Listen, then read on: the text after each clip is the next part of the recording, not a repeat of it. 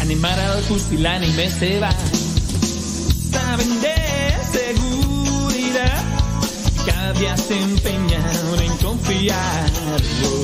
Les sobra capacidad, pero todo lo hacen en comunidad. Sin poderes, sin tarjetas, sin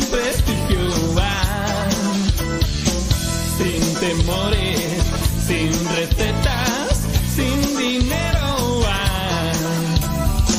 Su mensaje no pasa con los tiempos, todos lo llevamos dentro. Su palabra no aflige a quien la oye, más bien libera a quien la coge. Y aunque algún día suba a un escenario,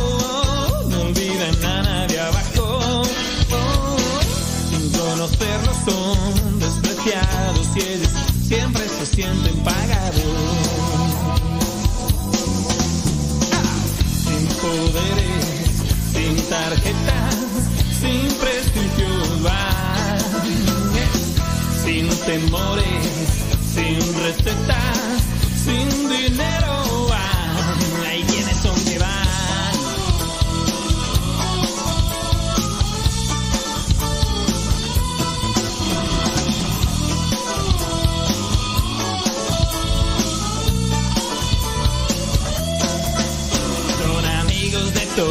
refuerzo de todo.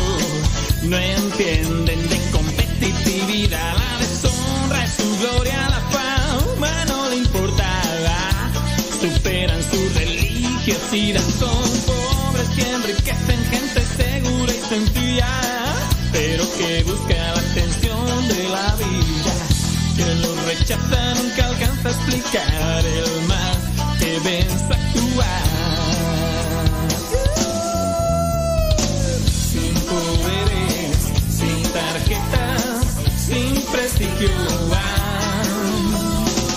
Sin temores, sin recetas, sin dinero van. ¿Quiénes son que van sin poderes,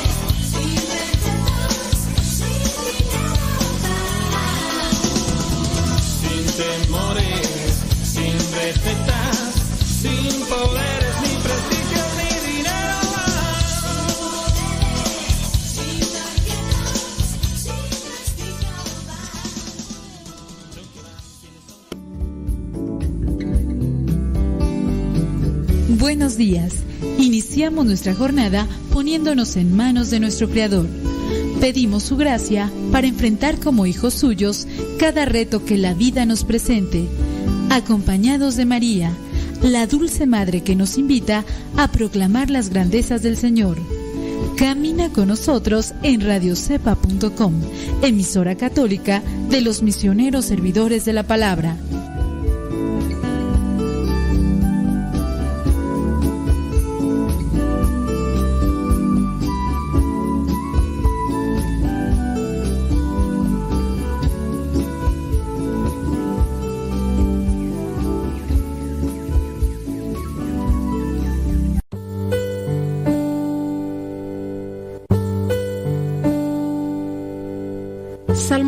23 El Señor es mi pastor, nada me falta. En verdes praderas me hace descansar y a las aguas tranquilas me conduce. Me da nuevas fuerzas y me lleva por caminos rectos, haciendo honor a su nombre. Aunque pase por el más oscuro de los valles, no temeré peligro alguno, porque tú, Señor, estás conmigo. Tu vara y tu bastón me inspiran confianza. Me has preparado un banquete ante los ojos de mis enemigos. Has vertido perfume en mi cabeza y has llenado mi copa a rebosar. Tu bondad y tu amor me acompañan a lo largo de mis días. Y en tu casa, oh Señor, por siempre viviré. Gloria al Padre, al Hijo y al Espíritu Santo, como era en el principio, ahora y siempre, por los siglos de los siglos. Amén.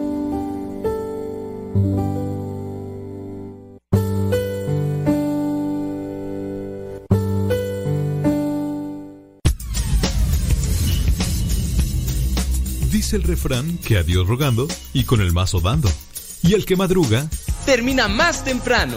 Inicia la mañana con una reflexión. Aquí, en tu programa Al que madruga. Con el padre modesto Lule Zavala. Comenzamos.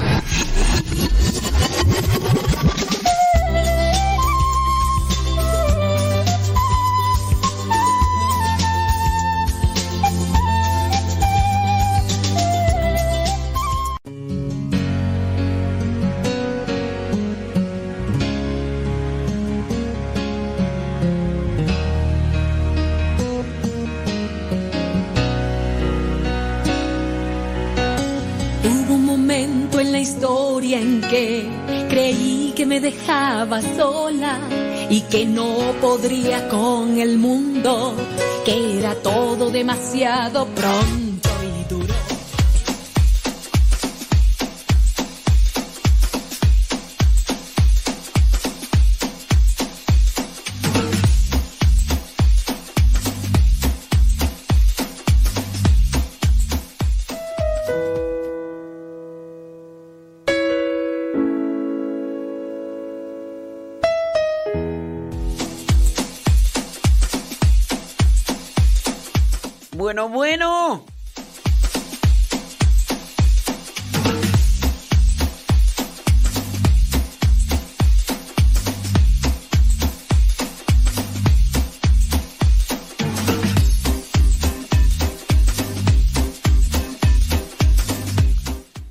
alguien te hace una crítica más movida por un resentimiento, por un coraje o por un por algo que trae a Torah, no le hagas mucho caso.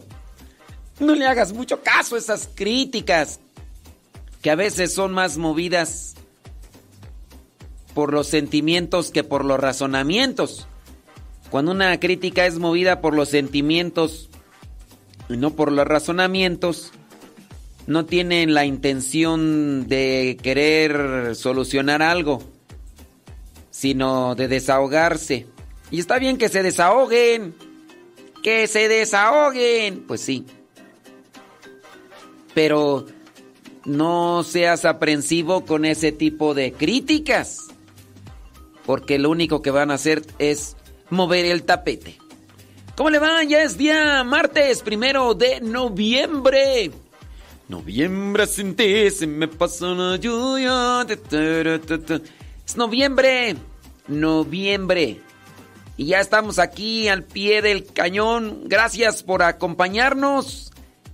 Son las 8 de la mañana con 12 minutos. Recién hemos cambiado el horario. Ya dicen, ahora queda ya establecido, ya no habrá más cambios en el, durante el año, ya se quedará así, horario de Dios, dicen, y son las 8 con 12.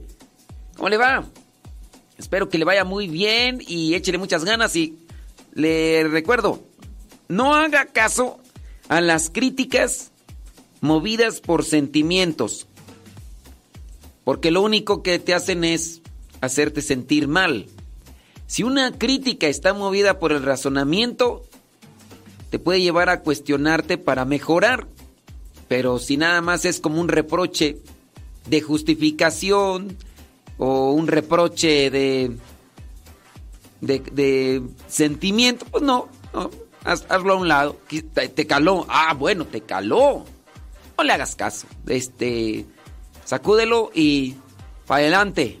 Para adelante, caminante. Si, si la otra persona te quería ayudar, pues no te tenía que lastimar o herir o, o perjudicar, no. Hay que, hay, que, hay que ayudarnos. Hay que ayudarnos.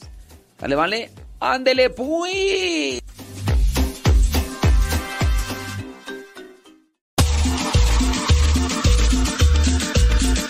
Abuelita, soy su nieto y ya llegué.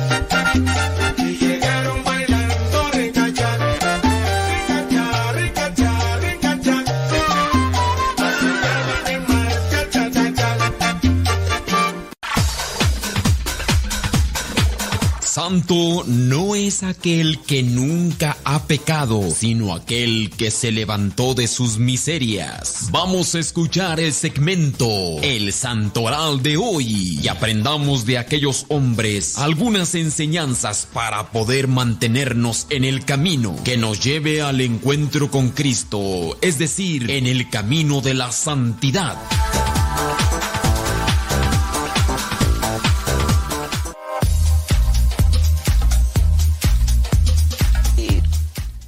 Metí un poquito allá al Instagram y empecé a mirar que muchas personas están colocando imágenes de todos los santos porque hoy es solemnidad de todos los santos, es fiesta de todos los santos. Pero bueno, las imágenes que se colocan o las que están colocando refieren más a los santos conocidos, a los santos canonizados pero la fiesta no se refiere a los santos canonizados de, a ver, como la Liga de la Justicia, ¿no? La Liga de la Justicia de DC Comics o los Avengers para sin duda más popular. La Liga de la Justicia era una caricatura que nosotros mirábamos cuando éramos morrillos, donde estaban reunidos muchísimos personajes superhéroes, muchísimos. Entonces venía una situación que afectaba a la humanidad y, se, y estaban reunidos todos y que salía que jefe Apache, que Superman, que Batman, que Mujer Maravilla, que Aquaman, que, que el Flash, que todos los del DC. En los Avengers pues están todos los que ya más o menos conocemos, ¿no? Que el Iron Man, que el Thor, que el y, de DC Comics son, otros. Bueno, no se refiere la fiesta de todos los santos a la agrupación de los santos canonizados. Se refiere a todos aquellos que ya alcanzaron la purificación. Yo de algunos conocidos me da la tentación de decirles, porque están subiendo imágenes de donde están todos los santos, que Santa Teresita, que San Martín de Porres, que San Pascual Bailón, todos, todos esos santos conocidos, pero no se refiere a estos santos, no es, no es el día en el que todos, así todos juntos, no. Se refiere la fiesta a todos los que ya pasaron por la purificación del purgatorio y están ante la presencia de Dios. A eso, a eso se refiere. Si tienen preguntas con relación a este tema, háganlas. Ya saben, las vías de comunicación, el Telegram, arroba cabina Radio Sepa. Ya descargaste Telegram. Bueno, ahora manda un mensaje arroba cabina Radio Sepa, todo junto, arroba cabina Radio Sepa. Arroba cabina Radio Sepa. Y si no, y en el Facebook y en el YouTube, ahorita vamos a mirar ahí si hay preguntas con relación a este tema. Pero no, no se refiere entonces a la agrupación en general de los santos canonizados, sino a los que ya se han purificado y están ante la presencia de Dios. Más ratito vamos a hablar de eso. De hecho, en, la, en el Evangelio que les mandamos, mencionamos esa cuestión también. Bueno, la iglesia también hoy, primero de noviembre, tiene presente a San Omar. San Omar, obispo. También a el santo Vigor de Valleux, obispo. También la iglesia tiene presente a San Valentín de Berrio, Otoxa, obispo y mártir. También a San Pedro Almató Rivera, mártir. También a San Marcelo de París, obispo. También a San Jerónimo Hermosilla, un mártir dominico. También a los santos mártires, Juan y Jacobo de Persia. También al santo Cesario de Terracina, mártir. También al santo Austremonio de Armenia, obispo. También la iglesia tiene presente al santo Licinio o Lucinio de Angers, él también obispo. También la iglesia tiene por último presente al santo Benigno de Dijón, presbítero y mártir. Y a todos los santos. Pero hablando de todos los santos, déjame ver si por ahí en el... Saludos al Kevin Fernie. ¿Qué anda, Kevin Fernie? Eh, ándele con Tocho Morocho. María Gamino en Chandler, Arizona. Saludos a Odalis ahí en Perú. Saludos. ¿Qué hora es en Perú allá? Elsa Díaz ahí en Nashville, Tennessee. Saludos a Annie Chino Díaz en Buffalo Grove, Illinois. Gaby González en Silmar, California. Sebas Toribio New York. María Angélica Camero en Raleigh, Carolina del Norte. María Jiménez dice que ella es de Jerecuaro, Guanajuato, ahí cerquita de Acámbaro. Dice que está allá en Madera, California. Gracias, María. Jerecuaro, ahí está cerquita. De Acámbaro. Salud, dice Rafael Oriz desde New York. Escuchando. Gracias a los que le suben a la radio. Sube a la radio. Maki Beni desde Simapán, Hidalgo. Ya está lista para escuchar. Betty Galván allá en Springfield, Oregon. Saludos. Saludos a Odalis con su overall azul de Minion. Allá en Huichapan, Hidalgo está Andy Peralta, gracias. Dice... Saludos desde Silmar, California, Citlali Castro.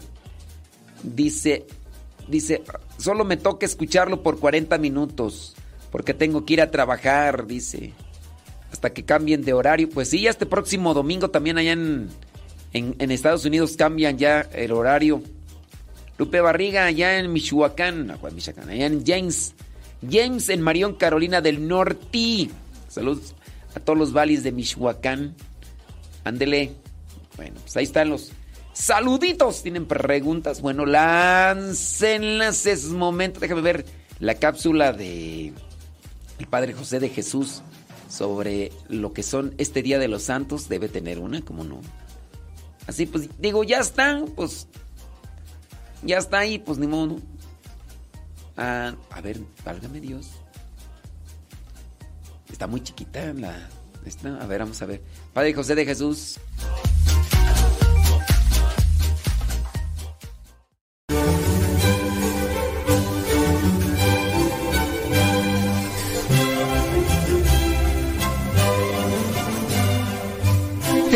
De noviembre es la fiesta de todos los santos. Este nombre significa que ese día se celebra a todos los cristianos que ya han llegado a su meta definitiva con Dios. Por lo tanto, no se celebra únicamente a los santos conocidos que tienen su fiesta en un día propio durante el año, de acuerdo al santoral sino también a todos aquellos, incluso familiares tuyos, familiares nuestros o personas desconocidas que ya terminaron de purificarse y ya han entrado al gozo eterno con Dios.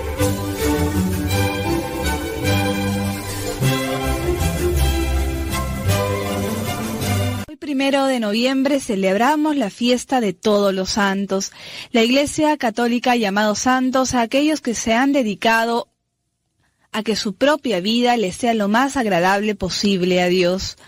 Hay unos que han sido canonizados, declarados oficialmente santos por el Santo Padre, por lo que por su intercesión se han conseguido admirables milagros y porque después de haber examinado minuciosamente sus escritos y de haber hecho una cuidadosa investigación e interrogatorio a los testigos que lo acompañaron en su vida, se ha llegado a la conclusión de que practicaron las virtudes en grado heroico.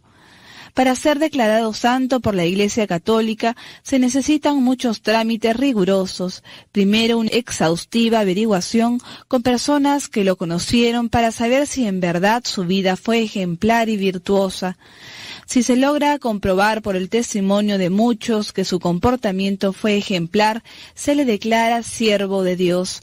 Si por detalladas averiguaciones se llega a la conclusión de que sus virtudes fueron heroicas, es declarado venerable.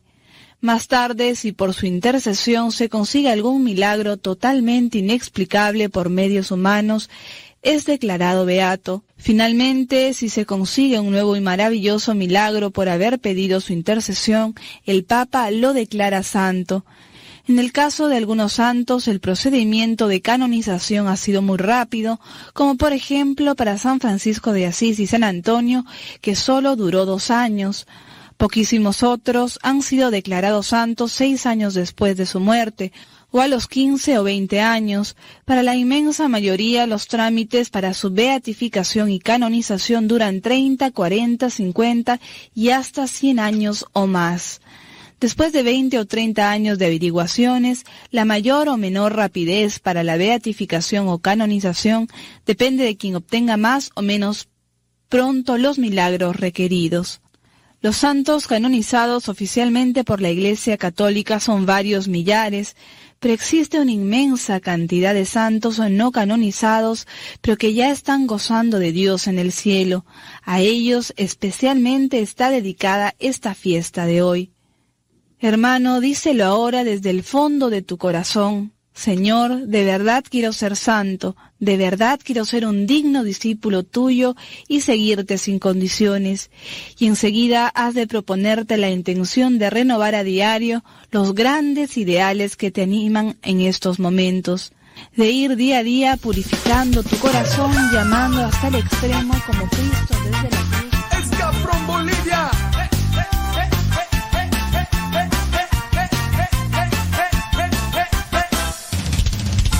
hermoso es escuchar que murmuran en tu contra y que critican tu forma de alabar. Pero qué bello es oír cuando hablan para vos, porque tu vida la entregaste a Dios. Pero qué tierno es que piensen de que somos unos locos, zanahorias, aleluyos y demás. Pero que super escuchar que empiezan a criticar por la forma en que nos gusta alabar. Lo loco, loco, loco,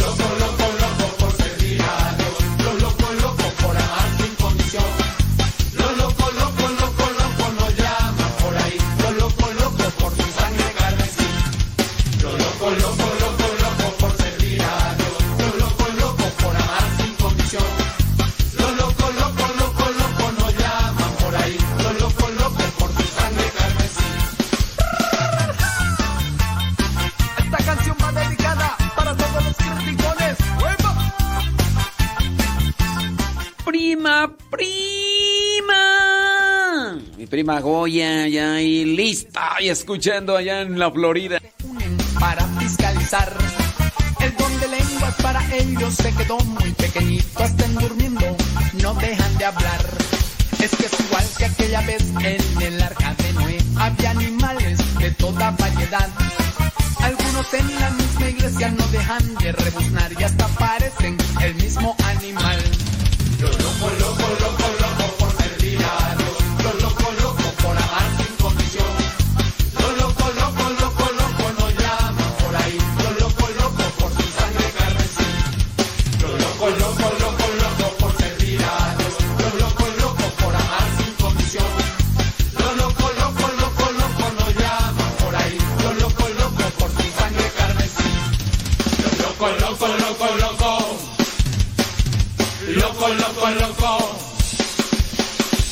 Loco, loco, loco.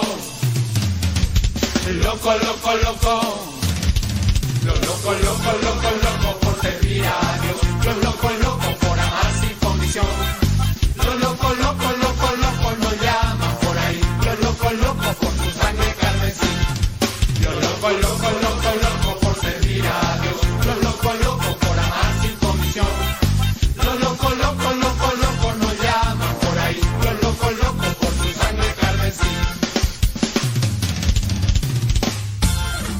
Traigo hierbacita para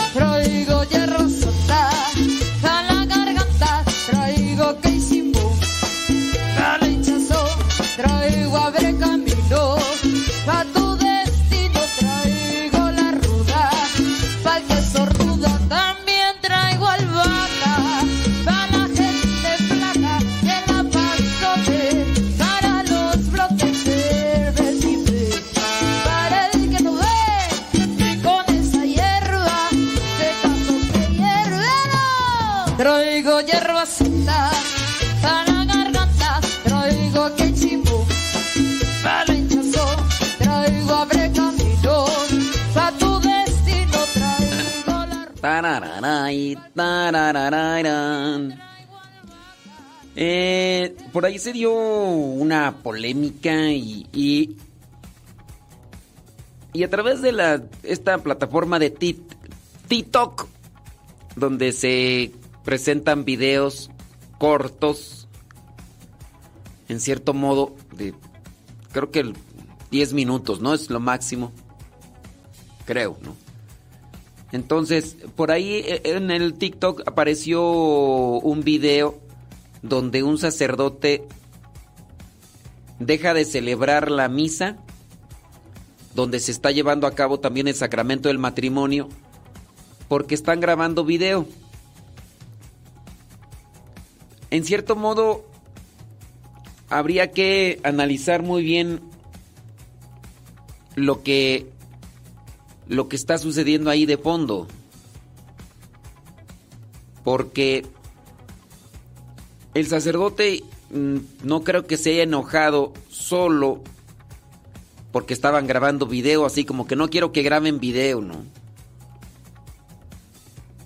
Sino más bien a veces puede ser por una incomodidad que no tendría que en realidad suspender la celebración entonces, el video por ahí dice... mm, un video viral publicado en la red social de TikTok causó indignación. Bueno, causó, indignación a las personas, pero no tienen el contexto, no tenemos el contexto de lo que sucedió. Debido a que un sacerdote presuntamente abandonó una misa dejando a los novios a la mitad en la celebración de la boda. Los hechos ocurrieron allá en, en Torreón, Coahuila. En la, en la grabación se escucha a una persona discutiendo con una mujer. Decía, voy a reportar eso, yo me encargo. Eso que hizo no está bien. Le falta humildad. No está Dios en su corazón, decía la persona. Presuntamente el sacerdote se habría enojado porque estaban grabando la misa, pero eso fue lo que quisieron dar a entender en el video. la persona, el hombre decía, dejó a mis clientes a medias, es decir, a los trabajadores de mm, videofilmación. Además se escucha cómo en determinado momento el hombre comienza a llorar y enfoca a los novios, a quienes también les brotan las lágrimas. ¿Cómo le vamos a hacer? ¿Qué es lo que quieren? Dice el padre cuando por fin sale para dar la bendición y continuar con la misa. La publicación fue hecha por una cuenta de eventos y ya alcanzó más de 10.000 reacciones, además lleno de comentarios de indignación. No puedo con esto. Y ya ahí está, ¿no?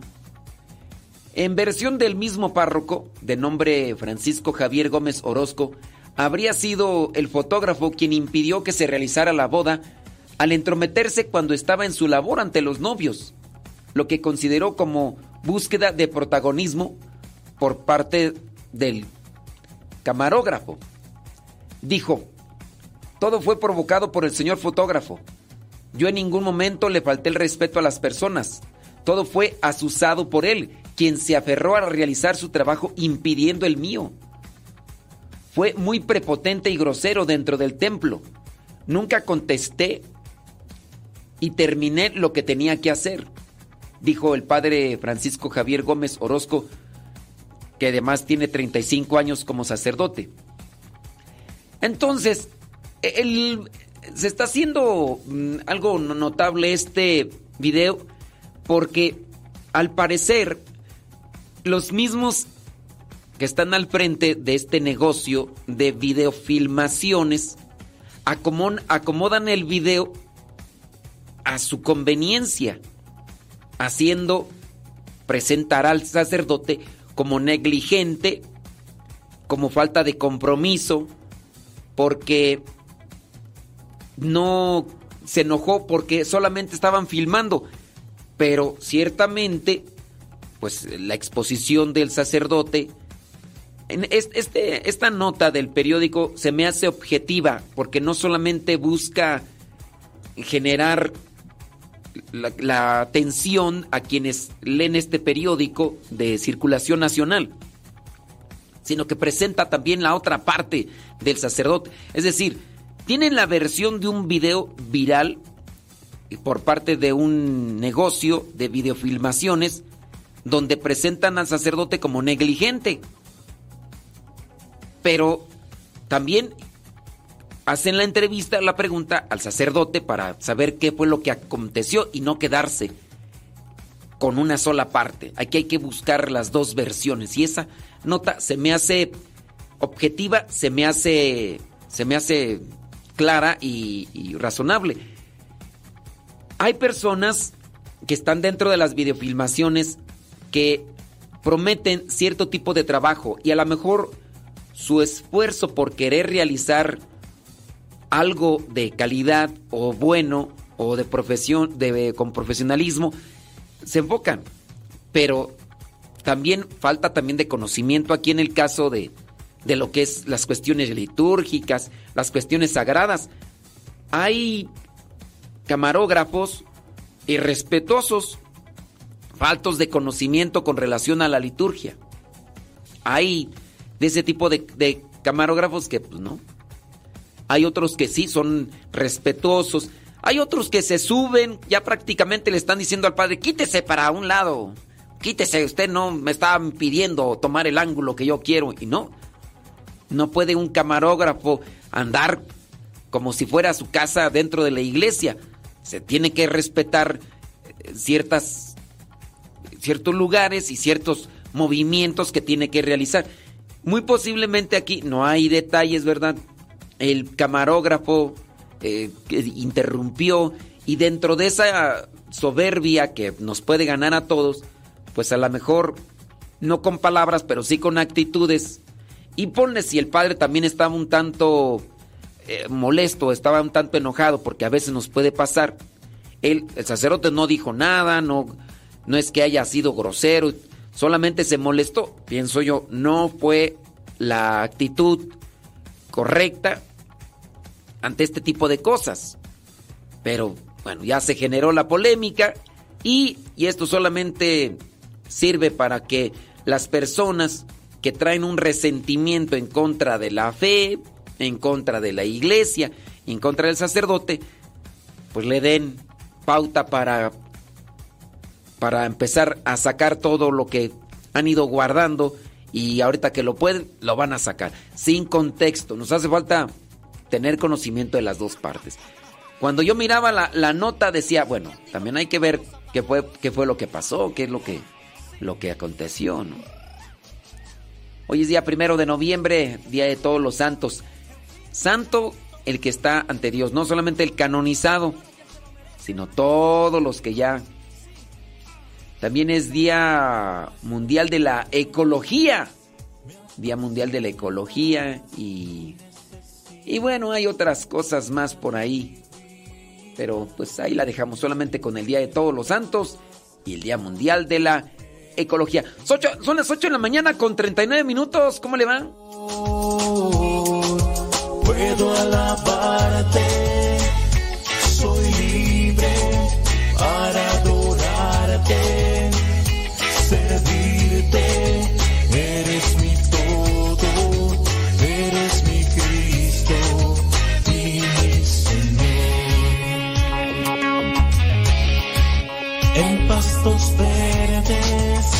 Me apacientas, no necesito nada en mi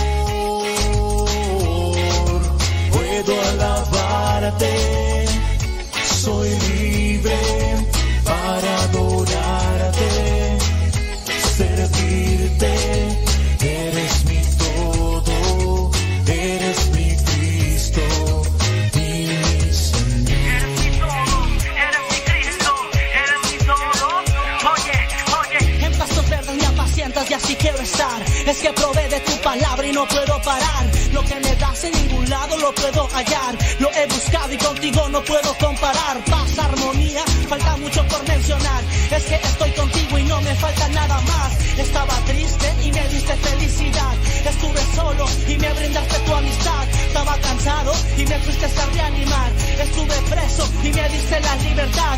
Abriste mis ojos cuando quería oscuridad. Me motivaste a nunca mirar atrás, seguir para adelante, aunque quieran retrasarme. Con tu poder ah, ya nada podrás echarme. Me apacientas, me alimentas. Me apacientas, no necesito nada en mi vida.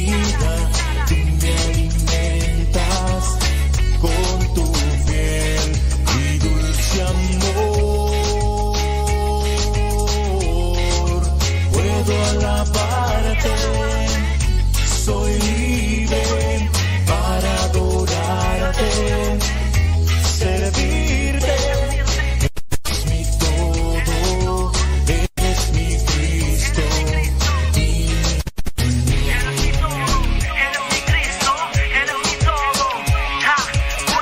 Encontré la luz, encontré lo que buscaba. Encontré eso que hoy no lo cambio por nada. Tengo la espada la que gano las batallas, la que me hace escuchar todas tus palabras. Me das la fuerza para soportar lo que venga. Quitas el miedo y pones en mí algo nuevo. Te soy sincero, nada es mejor que esto. Tengo tu amor y así borro todo temor.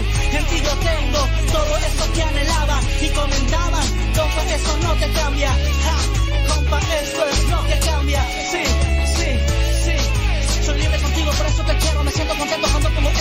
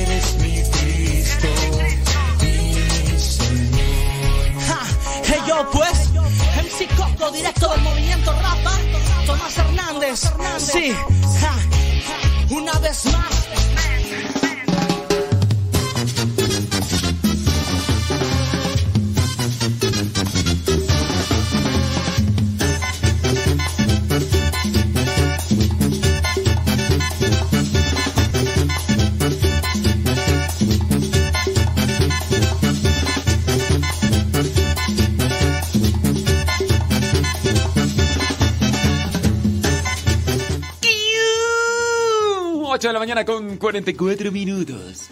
8 con 44. 44. 44. 44. 44. Saludos a la Chabela, dice, ella está en Tulare, California. Ándale pues. Leticia Huinal desde Santa María, Cuexcomac. Gracias. Saludos a la madre Martita Corona. No nos va a escuchar, Leti. ¿Para qué? Sí, sí, sí, sí. Eh, saludos a Pérez Laris. No le entienda su pregunta. Pérez Laris, no, no le entienda tu pregunta. Saludos de Fowler, California. Saludos. Saludos de Oregon, dice Rocío. Órale, Rocío. Alejandra Ayala desde Columbus, Ohio. Dice. Dice Pedro Castillo, dice, yo ya puse atención a ese detalle de que muchas personas están subiendo imágenes de santos y ya había escuchado. Dice, padre, la gran, no la acompáñenla con arándanos secos, amaranto y un yogur y miel natural. Ay, papantla, tus hijos vuelan y tu nieve de qué sabor la quieres, Kevin. Sí, ay, Kevin. Traes puro sueño. Eh, ¿Qué dice Laura Sánchez Juárez? Dice que para las personas que quieran asustar, que salgan sin maquillaje, que en vez de andarse pintando la cara de muertitos, que mejor se pongan, que no, no se maquillen. Señoras, ahí está el consejo de Laura Sánchez Juárez. Pues a ver, Laura Sánchez, comienza tú con... ¿O no quieres asustar? Saludos a Claudia Ramírez, dice ya en Austin, Texas. Saludos al esposo Raúl y al hijo que se llama John. John, John, John, John. Ándale pues. Dice... Ah, bueno, estos mensajes son de ayer. Odi. Estos mensajes son de ayer. Lía Mora, saludos allá en Tulare, California, gracias. Jaime Rodríguez Pacifuentis. ¿Qué onda? ¿Cómo andamos? ¿Todo bien o qué? Dice... Acabo de... Y yo soy socio y en las plataformas digitales a nivel mundial me van, me van a estar... Oh, tengo de mis sencillos que ya yo he publicado. Voy a publicar un tema de Dios igual para darlos a conocer a nivel masivo. Primeramente Dios me va a salir muy... No, pues... Nuestra oración te acompaña, Jaime Rodríguez Pacifuentes. Chale ganas, ¿eh? Sí. Ándele. Dice... Aprovechando lo de los videografaciones, yo trabajo filmando bodas y eventos. ¿Me podría ilustrar con su sabiduría en qué no podemos o debemos hacer en la iglesia para no ser irrespetuosos? Muy bien, mira, eh, debes, bueno, yo, yo espero Miguel Balbuena, este, ubica, ubica los lugares, ubica los lugares en la iglesia, el presbiterio.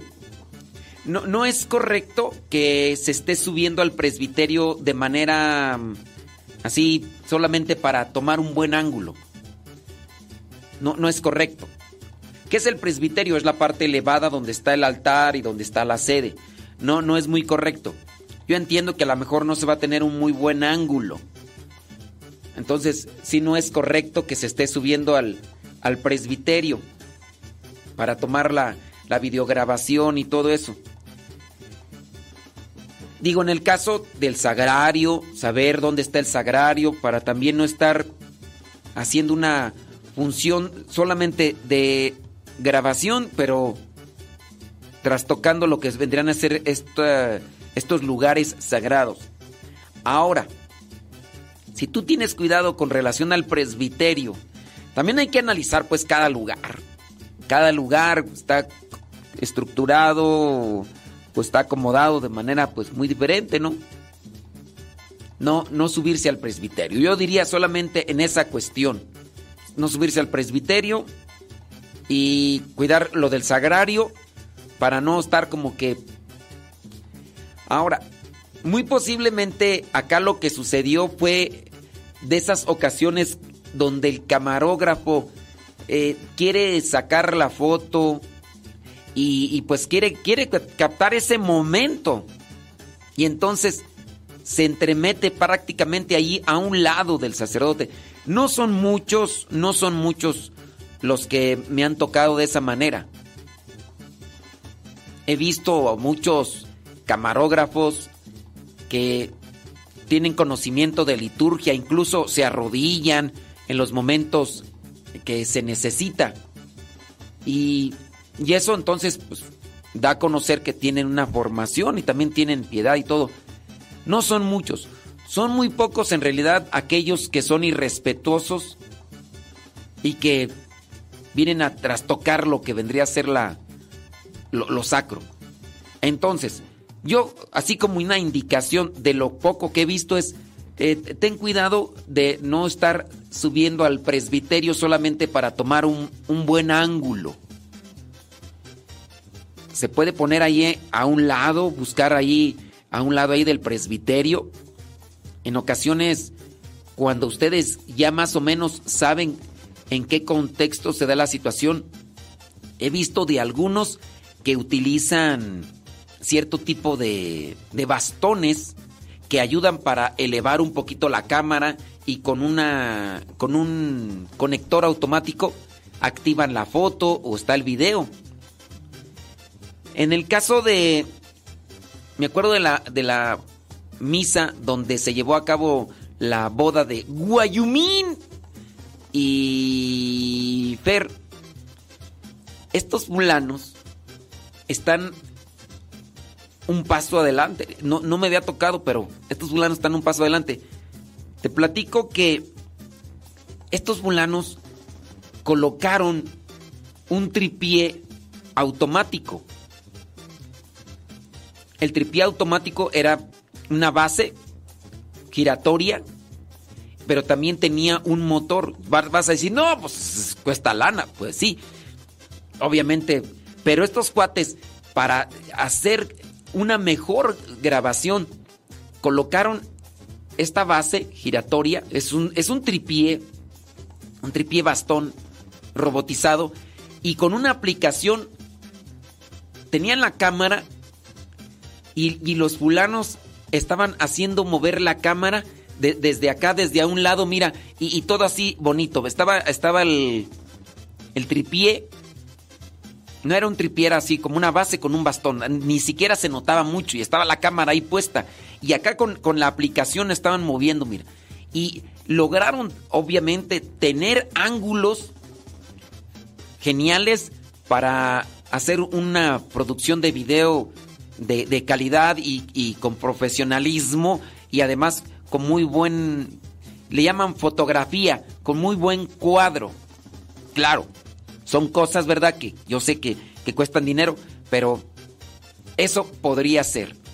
Utilizar el bastón para, en dado caso, si hay mucha gente, no estarse ahí metiendo y todo. Pero sí yo considero que solamente cuidar el espacio del presbiterio y no estarlo utilizando como una plataforma para tener un buen ángulo de, una fotografía. Solamente eso y lo del sagrario. Y sobre todo, eh, no entrometerse en, el, en la realización de la función litúrgica. Porque te digo, son poquitos, son poquitos. Por ahí creo que uno, sí, me acuerdo que incluso se subió at- atrás del altar. Pero así ni siquiera este, una reverencia, ¿no? No digo que, que se tenga que hacer la reverencia, pero subiéndose prácticamente atrás del altar y, y para tomar la foto y pues tú ya nada más estás pidiendo, bueno, pues este que trae al rato me va a quitar a mí, va a decir que te vaya porque va a tomar la foto. Nomás me acuerdo de uno. en todos mis años. Pero me imagino que tú, Miguel, en el caso de que estás escuchando, tienes conocimiento de esto y, y evitas todo ese tipo de cosas. Pero te digo, sí, es eh, con relación al con- conocer eh, el lugar y ver los lugares sagrados, el presbiterio, el sagrario y, y cuidar a ver. Yo pienso que ustedes que se dedican a esto tienen que hacer una inspección de zona, ¿no? A ver, mm, ¿en qué lugar te pones tú? Si traes tu acompañante, ¿en qué lugar te colocas tú para tomar un buen ángulo? Para tomar una, eh, una buena imagen, para tener un buen cuadro de aquí, a ver qué es lo que queremos recordar y todo. Yo más o menos sé un poquillo ahí de, encuadres y todo eso. Entonces, yo teniendo una proyección para un video, si me pidieran algo así, yo tendría que decir, a ver, vamos a grabar la iglesia, esto y esto, vamos a tomar la, sí, los momentos más importantes, la imagen allá de la Virgen, de, de la comunión y todo eso, y ir cuadrando la, la zona y colocando también una estrategia de, vamos a ver, acá, me- allá, el momento más importante, y todo. Bueno, ya, con relación. Espero que ahí tú lo tengas presente. Yo pienso que sí lo tienes, ¿no? Dice. Dice padre, el fotógrafo que vamos a contratar para nuestra boda es un amigo de mi amado, pero es ateo. Es buen fotógrafo, pero me dice mi amado que así son todos los fotógrafos. Van a trabajar nomás. Yo no quisiera que fuera él nuestro fotógrafo, pero pues. Este.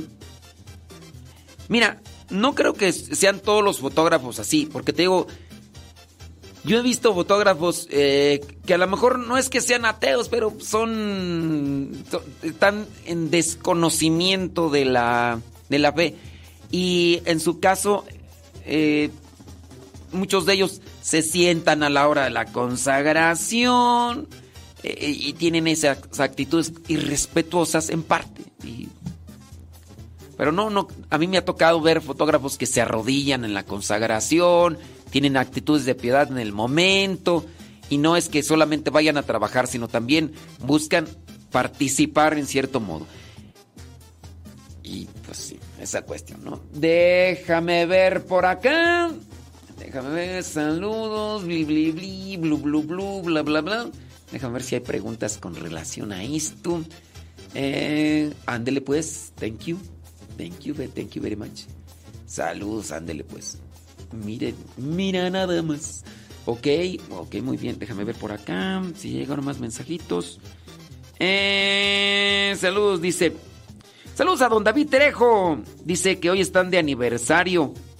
De matrimonio. 19 y 3 de Amaciato. Un saludo para María Alicia, la esposa de don David Trejo. Bueno, pues los vamos a tener presente en la Santa Misa, don David Trejo. Y sí, claro. Obviamente, don David Trejo. Sí. Usted ya sabe, don David Trejo. Ya. Ándele. Muchas gracias también. Gracias, don David Trejo. Por lo que nos regaló y lo que. Por, la, mie- la, la miel y por aquello también, don David Trejo. Le agradezco mucho. Sí, vamos a tenerlo presente en la misa, va a ver que sí. Sí, claro. Obviamente, sí, sí, don David Trejo. Chele ganas, ¿eh? Dice por acá, saludos, padre, pregunta. Pues nomás dice saludos, padre, pregunta. ¿Qué pregunto? ¿Qué te pregunto? ¿Qué tú? Nomás pregúntame y yo te pregunto. Saludos, padre, pregunta. ¿Qué pregunto? No sé qué pregunto. Bueno, déjame pasar por acá. Ándele pues. Dice...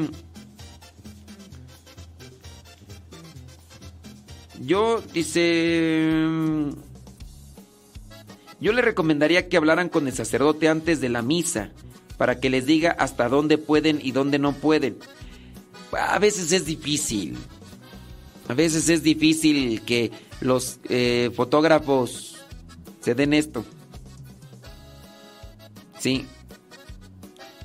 Son las 8 de la mañana con 58 minutos. Súbale a la radio hoy día, martes primero de noviembre.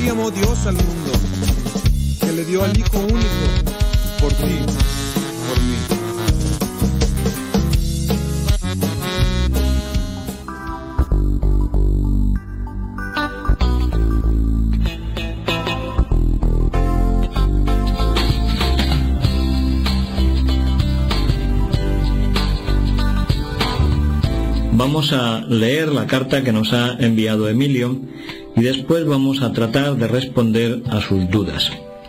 Dice así esta breve carta. He oído hablar de las indulgencias, pero no sé exactamente qué son, ni cómo pueden ganarse. ¿Podría usted aclarar mis dudas?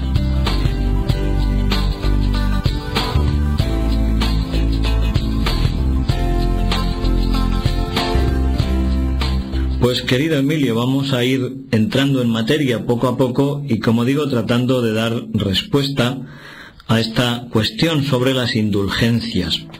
Antes de explicar exactamente qué son las indulgencias, creo conveniente explicar algunas cuestiones de base que nos son necesarias para poder entender exactamente qué es una indulgencia.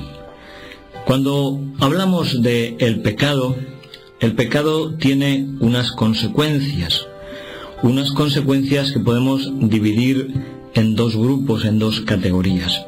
Por una parte, el pecado grave, el pecado mortal, tiene una pena eterna que consiste en la privación de ver a Dios, la privación de alcanzar la vida eterna.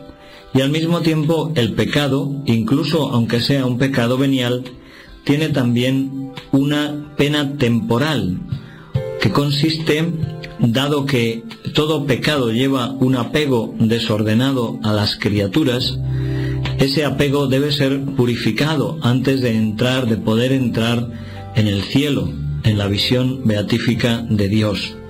Esta purificación debe realizarse o bien aquí en la tierra o en el purgatorio después de nuestra muerte.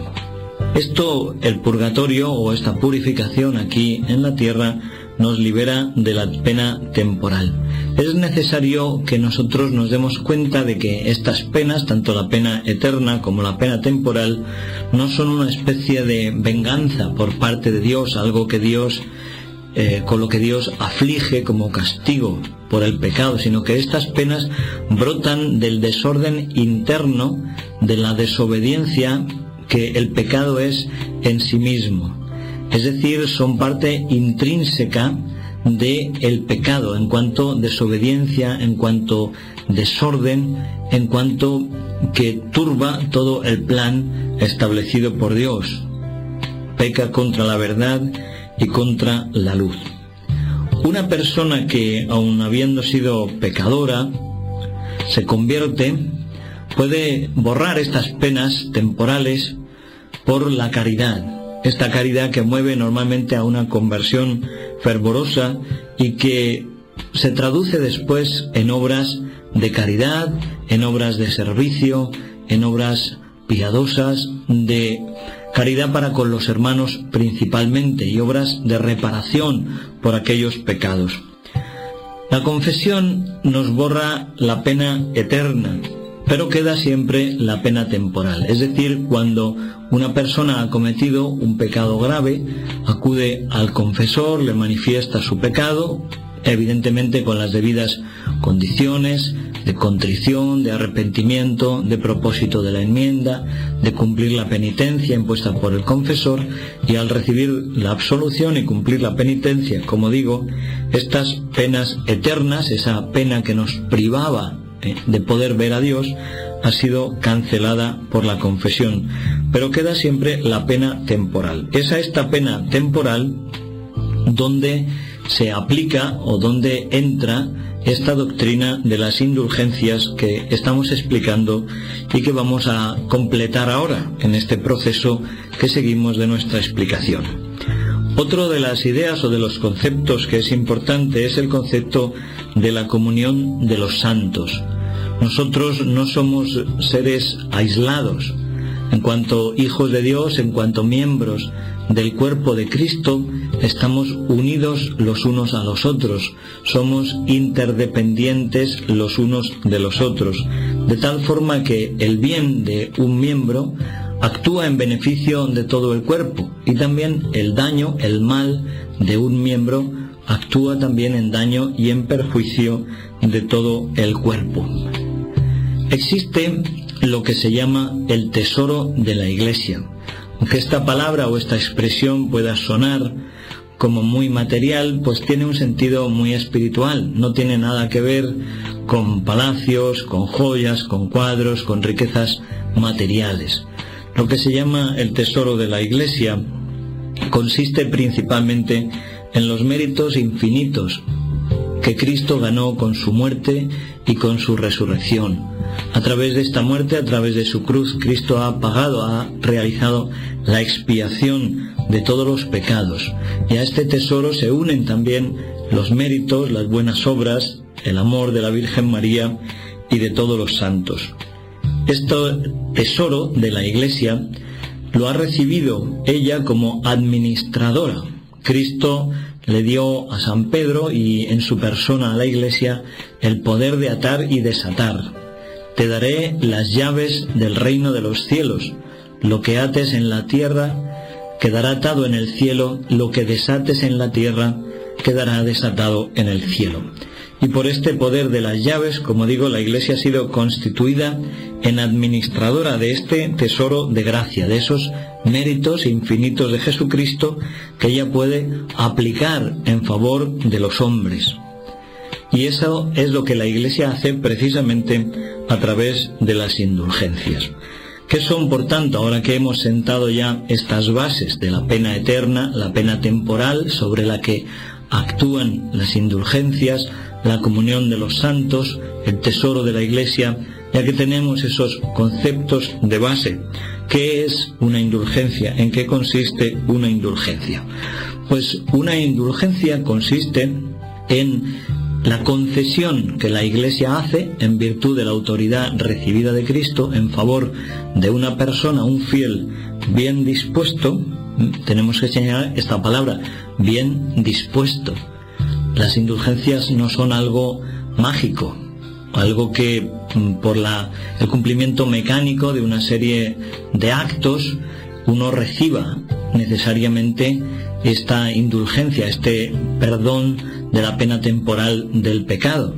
Es necesario una disposición interna adecuada. Por eso la Iglesia exige que el fiel esté bien dispuesto. Pues este fiel bien dispuesto, que cumple determinadas condiciones, puede obtener por mediación de la Iglesia ese perdón de la pena temporal de su pecado, como una aplicación concreta de los méritos de Jesucristo.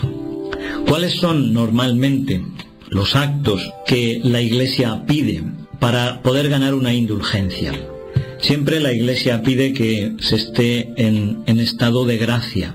Tiene que haber una confesión una semana antes o después, es decir, en ese intervalo de tiempo, la persona que quiere ganar una indulgencia tiene que recibir la absolución sacramental, tiene que recibir la confesión. Tiene que recibir el mismo día que quiere ganar la indulgencia, recibir la comunión sacramental, recibir la Eucaristía. Tiene que rezar por el Santo Padre, por el Papa y por sus intenciones. Y algo muy importante, en el corazón de esa persona tiene que haber un desapego perfecto del pecado. Tiene que haber un rechazo del pecado. No puede ganarse una indulgencia plenaria cuando existe en el corazón el deseo de volver a cometer un pecado. Tiene que haber ese rechazo ¿eh? del pecado para poder ganarla. A estas condiciones la Iglesia pide también el cumplimiento de, de algunos actos es decir, ahí la realización de algunos actos son la ocasión de poder ganar la indulgencia. ¿Cuáles son algunos de estos actos? Por participar en actos de adoración, de culto a la Eucaristía, la exposición del Santísimo, las procesiones, por leer la palabra de Dios media hora, rezar el rosario en familia, visitar los cementerios y rezar por los difuntos en el mes de noviembre. Todos estos actos llevan y conceden la posibilidad de ganar una indulgencia. Una indulgencia que puede ser plenaria si cubre, quita, limpia toda la pena temporal o solamente parcial si solamente pues quita una parte de esa pena temporal. ¿Y por quién podemos aplicar estas indulgencias? Pues las indulgencias, la persona que gana una indulgencia puede aplicarla o bien por sí mismo, es decir, para el perdón de la pena temporal que esa persona merecía por sus pecados hasta ese momento de su vida, o puede aplicarla también por un difunto. En virtud de esa comunión de los santos, nosotros recibimos la ayuda de nuestros hermanos que ya están en el cielo y nosotros podemos ayudar en, desde la tierra a nuestros hermanos están purificándose en el purgatorio. Pues, querido Emilio, creo que con estos conceptos y estas palabras he dado respuesta más o menos a tu pregunta. ¿Qué son las indulgencias? ¿En qué consisten? ¿Cómo pueden ganarse? Si tuvieras alguna duda, si no hubiera sido suficiente mi respuesta, ya sabes que puedes volver a escribirnos. Les ha hablado el Padre Félix López. Muchas gracias por habernos escuchado. Dios les bendiga y hasta siempre.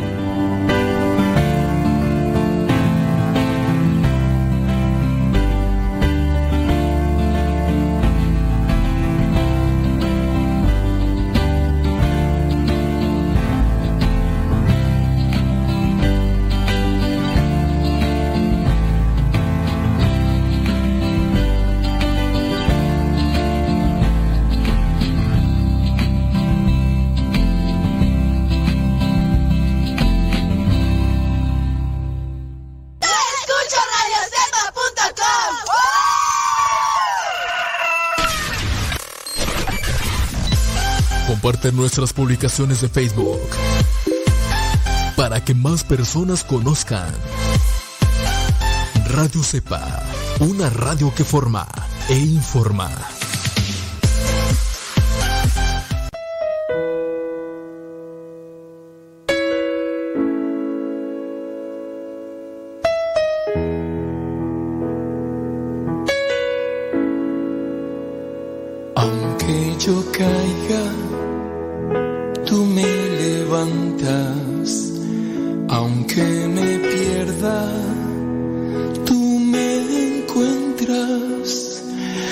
Cuando estoy solo siento que me acompañas.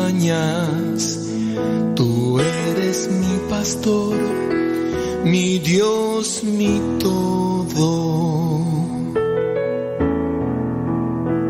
Aunque hay dolores, tú me confortas. Cuando me asusto, me tranquilizas.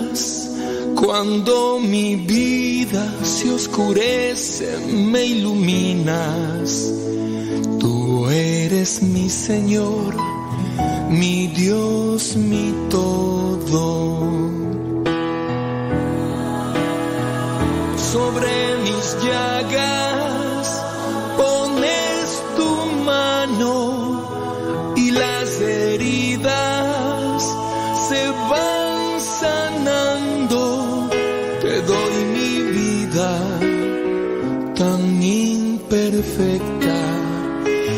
Eres mi victoria en mi universo.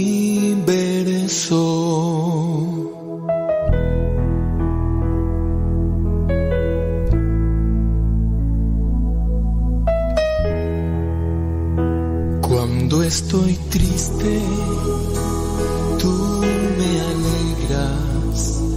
Aunque me ignore, tú estás conmigo.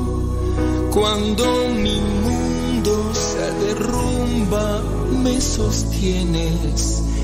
Tú eres mi pastor, mi Dios, mi todo.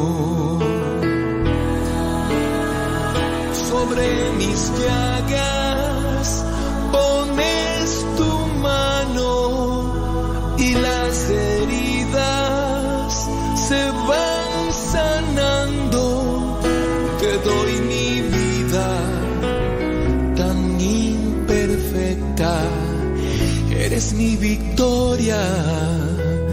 en mi universo.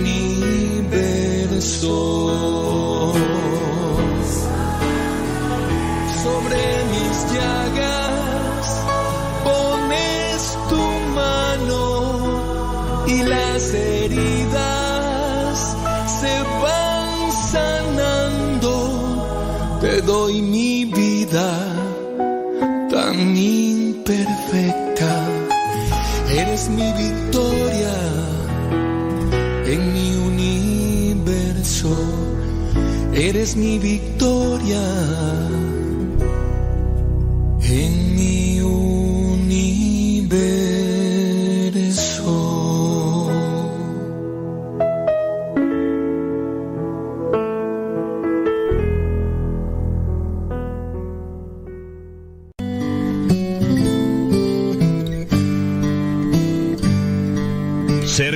cristiano y no ser sincero es una contradicción. Escuchas Radio Cepa. Palabras mágicas con el mago Frank y su conejo Blas. Hola a todos, ya estamos aquí en Palabras Mágicas y como siempre queremos mandar un saludo a todo el mundo. Sí, un saludo a todo el mundo, menos a uno. A ti y a mí, ¿por qué? Porque no me felicitaste el día de mi santo. Claro que sí, el 3 de febrero es día de San Blas. Órale, se va a poner muy contento el padre José. ¿Por qué andas diciendo que soy un santo? No, Blas, el santo es otro. Tú nada más te llamas así. Entonces, ¿por qué en el calendario aparece mi santo el primero de noviembre? El primero de noviembre lo que aparece en el calendario es el día de todos los santos. Por eso, y entre todos los santos, si le buscas bien, por ahí debe de andar el mío, ¿no? Ay, Blas, ¿qué te parece que las palabras mágicas hoy sean precisamente el día de todos los santos? ¿Y eso para qué? Para que entiendas, Blas, que el Día de Todos los Santos es una fiesta instituida por la religión católica. No te entiendo. ¿Es mi santo o no? No, Blas. El Día de Todos los Santos se refiere a los santos que no tienen un lugar en el calendario. Eh, como el Hijo del Santo, que él no tiene un lugar en el calendario. Más bien lo tiene en los cuadriláteros. Pero él es un luchador. Al decir santos me refiero a todas esas personas que llevaron una vida ejemplar. Entonces sí es mi santo, porque yo llevo una vida ejemplar. La maestra siempre dice, vean lo que hace el conejo Blas. Es un ejemplo de lo que no se debe de hacer. Ay, Blas, pero una vida ejemplar de un santo es de lo que sí se debe de hacer.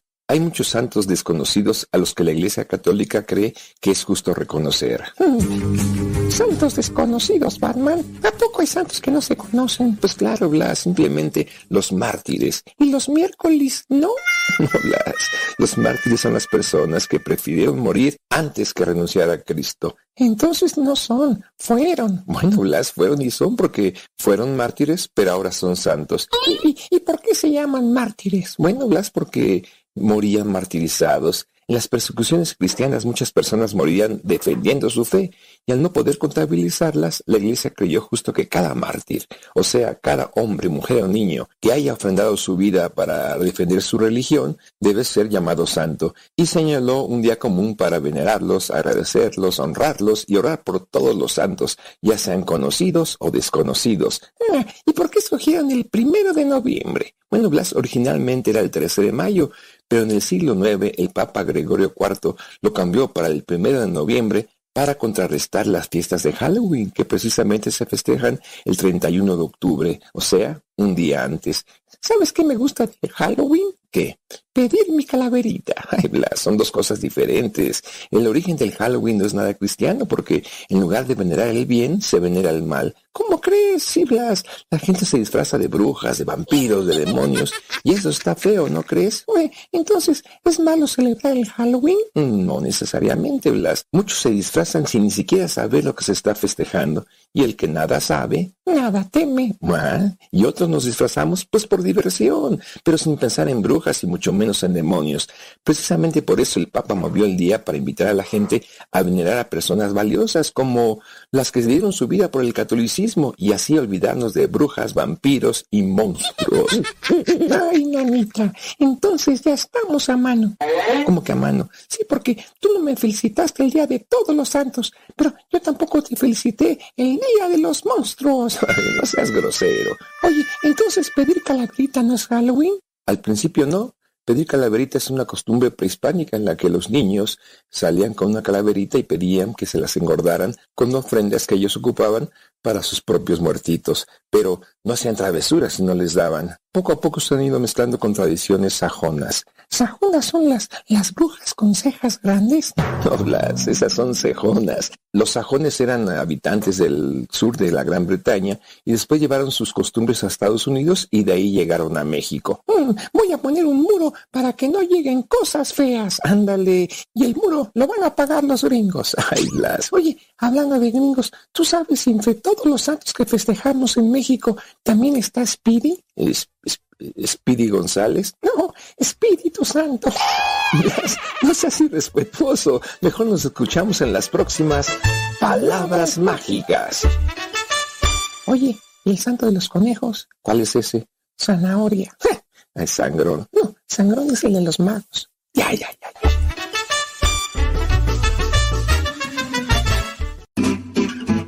Mamá, ya te dejé mi ropa para que la laves. Mamá, ¿no has lavado los trastes? Vieja, ¿a qué horas me planchas la ropa? Las obligaciones del hogar son de todos los que viven en el hogar. Ya lavé mi ropa, ma. Todos los trastes están limpios y barrí la sala. Listo, vieja. Planché todas mis camisas y hasta les remendé los botonazos. Todos los días puedes tratarla como si fuera 10 de mayo, o por lo menos como deberías tratarla. Porque todos tenemos madre, esposa o suegra. Respétalas. De modo que si alguno está en Cristo, nueva criatura es. Las cosas viejas pasaron. He aquí, todas son hechas nuevas.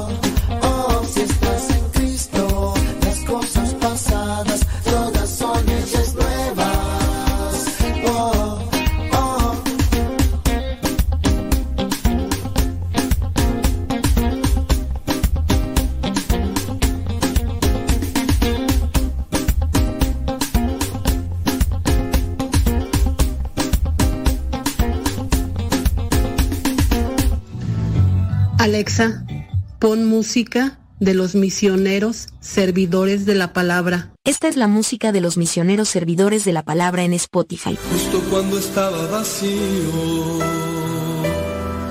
y creía que no habitabas en mí.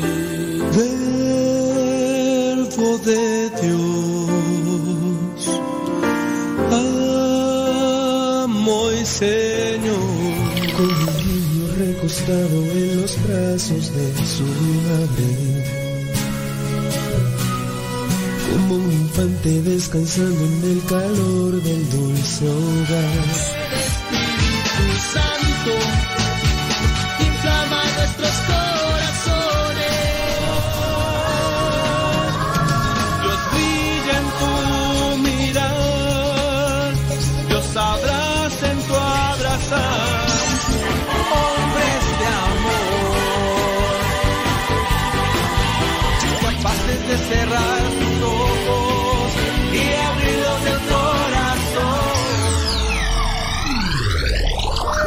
Los astronautas.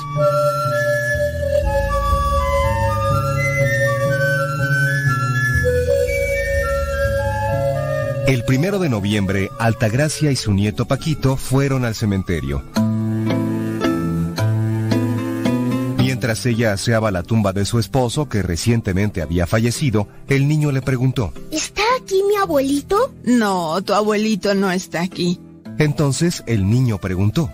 Si no está aquí, entonces ¿para qué venimos a este lugar? Doña Altagracia colocó unas hermosas flores en el florero. Se sentó al borde de la tumba y luego acercó al niño para explicarle. Le dijo, Nosotros somos cristianos. Creemos que después de la muerte el cuerpo regresa a la tierra y se vuelve polvo, pero también creemos que nuestro espíritu se encuentra con Dios. En esta tumba están los restos de tu abuelito, pero él ya está en la presencia de Dios. Si limpiamos y arreglamos este lugar es para rendirle homenaje. Pero la mejor manera de recordarlo es pedir por él en la misa y darle gracias a Dios por su bondad. al niño le surgieron muchas dudas y comentó, Si mi abuelito ya está con Dios, ¿de qué sirve que pidamos por él en la misa o que le ofrezcamos a Dios oraciones en su nombre? ¿Necesita de eso para estar definitivamente con Dios? Doña Altagracia comprendió la confusión del niño y decidió explicarle mejor. Le dijo, Para que entiendas, te voy a poner un ejemplo haciendo una comparación. y luego le pidió, Imagina que la iglesia es un grupo de astronautas que quiere llegar a la luna. El grupo está subdividido en otros tres. El primero lo forman quienes apenas se preparan para el viaje. El segundo está configurado por aquellos que ya están dentro de una nave volando hacia la meta. Y finalmente el tercero está constituido por quienes ya llegaron triunfalmente a la luna. Este último grupo ya goza del lugar. Paquito se entusiasmó con el ejemplo y preguntó. Según esta comparación, ¿en cuál de los tres grupos estaría mi abuelito? Estaría en los que están viajando dentro de la nave. Paquito interrumpió. Eso significa que aún no llega a su meta. Doña Altagracia continuó con la comparación y dijo. Efectivamente, como su cohete aún no llega a la meta, necesita combustible y una buena guía u orientación para llegar más pronto a su destino. Paquito se preocupó por su abuelo y preguntó. ¿Cómo puedo ofrecerle gasolina y ayuda a mi abuelo? Para elevarse cada vez más alto necesita de una gasolina espiritual. Ese combustible se lo podemos ofrecer con la Santa Misa, nuestra oración y nuestros sacrificios. Paquito volvió a preguntar. Eso significa que si asisto a misa, pido por él y le ofrezco a Dios algún sacrificio, ¿puedo ayudar a mi abuelito para que llegue más pronto a su meta? Doña Altagracia movió la cabeza asintiendo y le dijo. La iglesia de Jesucristo está formada por la iglesia militante, la iglesia purgante y la iglesia triunfante. Y para que no quedara ninguna duda, le explicó con paciencia. La iglesia militante somos todos los cristianos que aún vivimos en esta tierra. ¿Por qué se le llama así? Se le llama militante porque somos la milicia, los militares de Dios que defendemos el bien y nos esforzamos por construir una sociedad mejor. El segundo grupo es la iglesia purgante. Está formada por aquellos difuntos que murieron siguiendo a Cristo, pero necesitan purificar o purgar algunos pecados. Este grupo es semejante al que viaja en la nave. Los difuntos ya dejaron este mundo, pero aún no se encuentran definitivamente con Dios. No pueden alcanzar su meta sin la completa perfección y mientras logran ese grado permanecen en una etapa llamada purgatorio. Nosotros podemos ayudarles con misas y oraciones para que su purificación sea más breve. De hecho, la Biblia en el segundo libro de los Macabeos pide que seamos solidarios con los difuntos. Dice, obra santa y piadosa es orar por los difuntos para que descansen de sus penas. Paquito comentó. Voy a orar mucho por mi abuelito para que pronto salga del purgatorio. Altagracia concluyó diciendo. Cuando las personas se han arrepentido de todas sus faltas y se han purificado, salen del purgatorio para vivir inmensamente felices en la presencia de Dios. Al llegar a su meta se convierten en santas y forman parte de la iglesia triunfante. Los santos y santas pueden interceder por nosotros ante Dios y también pueden interceder por los difuntos para que un día todos gocemos de la vida eterna y plena que ellos gozan. Por eso, el día 2 de noviembre, la iglesia entera pide por los fieles difuntos y el día primero por quienes ya llegaron a su meta. Con nuestras oraciones y las de la iglesia, tu abuelito pronto llegará a su meta y será santo. Entonces lo recordaremos en la fiesta de todos los santos.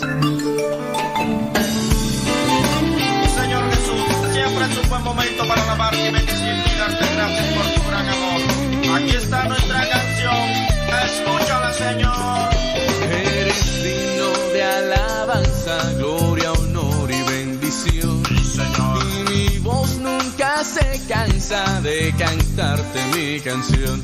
Porque yo sé que tú eres todopoderoso. Si vengo con tristeza, tú me llenas de gozo. Pon tu mano fuertemente dentro de mi corazón y alimenta mi espíritu con tu bendición. Por eso, amigo mío, con este reggae un vivo testimonio yo les quiero mostrar. El Señor llegó a mi vida y la llenó con su amor. De pronto que te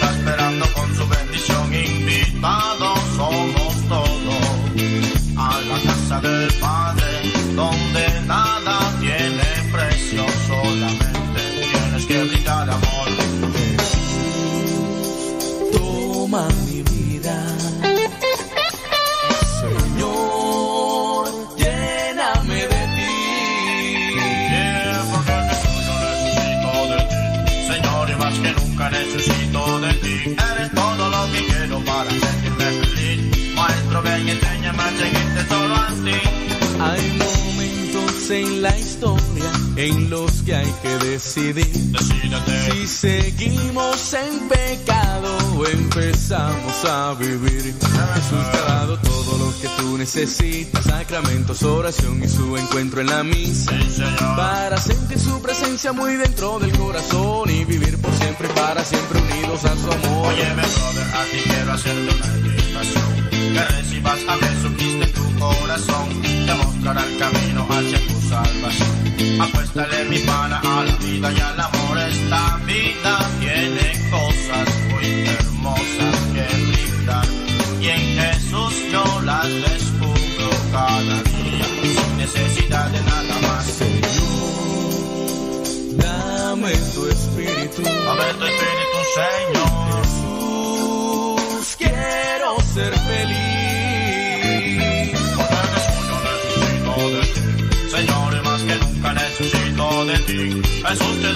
gracias por toda tu creación. Hacemos nuestros brazos en señal de adoración. Solo a Cristo quiero alabar. Solo a Cristo quiero adorar. Mi cuerpo, mi alma y pensamientos para Él será.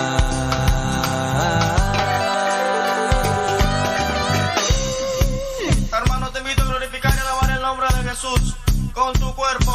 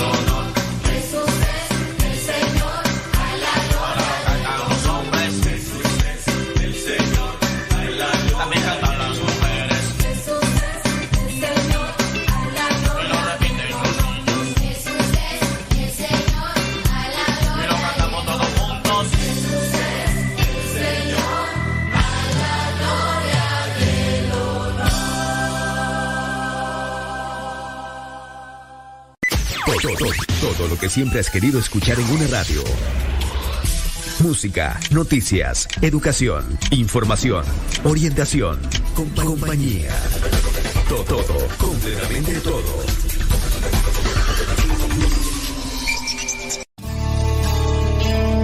En estos momentos vamos a escuchar la palabra de Dios. Dispón tu corazón para que el mensaje llegue hasta lo más profundo de tu ser.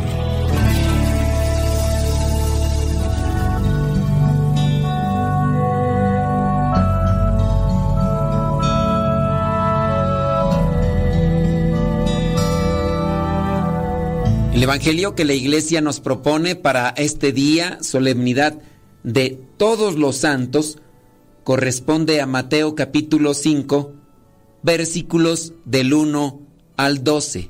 Dice así, al ver la multitud, Jesús subió al monte y se sentó. Sus discípulos se le acercaron, y él tomó la palabra y comenzó a enseñarles, diciendo, Dichosos los que tienen espíritu de pobres, porque de ellos es el reino de los cielos. Dichosos los que sufren, porque serán consolados. Dichosos los humildes, porque heredarán la tierra prometida. Dichosos los que tienen hambre y sed de la justicia, porque serán satisfechos. Dichosos los compasivos, porque Dios tendrá compasión de ellos. Dichosos los de corazón limpio, porque verán a Dios. Dichosos los que trabajan por la paz, porque Dios los llamará hijos suyos. Dichosos los perseguidos por hacer lo que es justo, porque de ellos es el reino de los cielos. Dichosos ustedes cuando la gente los insulte y los maltrate, y cuando por causa mía los ataquen con toda clase de mentiras. Alégrense, estén contentos, porque van a recibir un gran premio en el cielo, pues así también persiguieron a los profetas que vivieron antes que ustedes. Palabra de Dios, te alabamos Señor. Señor Jesucristo, nuestro divino Salvador, te damos por tu infinito amor. Te escuchamos en la palabra, te recibimos y adoramos en la Eucaristía, te servimos en los hermanos.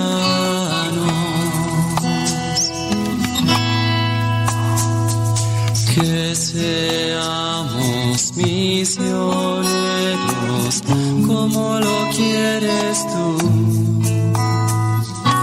enseñando a los hombres el fuego de tu amor. Oh, ¿Qué es la santidad? En este día en el que la iglesia celebra todos los santos, las bienaventuranzas, el pasaje bíblico que hoy nos presenta la iglesia, las bienaventuranzas son un proyecto de santidad y de felicidad.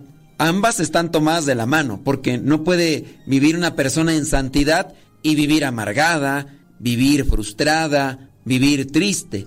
Y hablando de la verdadera felicidad, no se puede ser feliz y no vivir santo, o no haber alcanzado la santidad. Para tratar de ampliar un poquito más en este aspecto, vayamos a la definición de santidad. El significado bíblico de santidad viene de la traducción de la palabra hebrea santo. Y esta palabra significa separado. Es por esto que la santidad se considera una característica de las personas que se mantienen alejadas y separadas de todo aquello que viene a ser impuro o impío para el Señor. Dios es santidad, es la santidad suprema. Es decir, que Dios es perfecto en todo sentido. Quienes estén ante la presencia de Dios tienen también que tener esa misma característica, perfectos en todo sentido. Nosotros por sí solos no podemos adquirir esa cualidad espiritual en el alma, pero sí podemos hacer todo lo posible por buscar esa cualidad en el cuerpo, apartándonos o deslindándonos de aquello que nos puede hacer impuro. Y cuando nos manchemos, cuando nos contaminemos, pues hay que buscar una purificación. Entonces, consideramos que el santo es el que está ante la presencia de Dios, hablando del alma o hablando del alma en el cuerpo, aquel que en la tierra se esfuerza por apartarse de lo mundano, por decirle mundano a todo aquello que es impuro. Vive en el camino de la santidad, es decir, se está esforzando por no contaminarse. Aunque los seres humanos somos imperfectos, Dios nos dice a través de la Biblia que es posible ser considerados como santos si dedicamos, si nos esforzamos en nuestra vida a obedecer sus mandatos, demostrando nuestra voluntad espiritual tanto con nuestras acciones como con nuestras palabras, cumpliendo sus leyes y sus normas, buscando siempre estar limpio de toda corrupción, de toda inmoralidad, de todo desorden, de toda impureza. La santidad y pureza espiritual no es una carga, sino una muestra inmensa que los seres humanos podemos sentir hacia el amor a Dios y su palabra. Es buscar la fidelidad a Dios, nadie puede decir, a menos de que tenga un desorden de perspectiva o de realidad, pero nadie puede decir, yo sucio, cochino, sin bañarme, estoy mejor, a menos de que seas el ecoloco.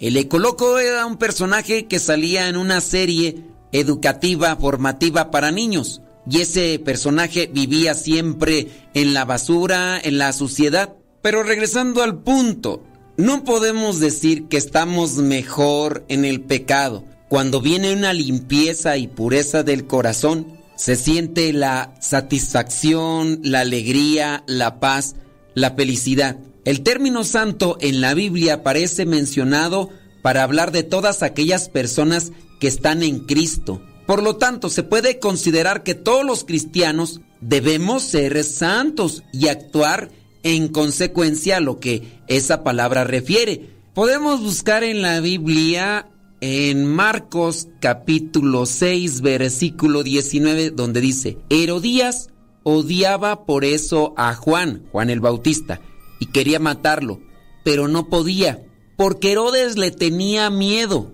sabiendo que era un hombre justo y santo, y lo protegía. Y aunque al oírlo se quedaba sin saber qué hacer, Herodes escuchaba a Juan de buena gana. Aquí el adjetivo de vivir apartado, de vivir cumpliendo con la voluntad de Dios, Juan se hace acreedor de ese título, de esa descripción, santo.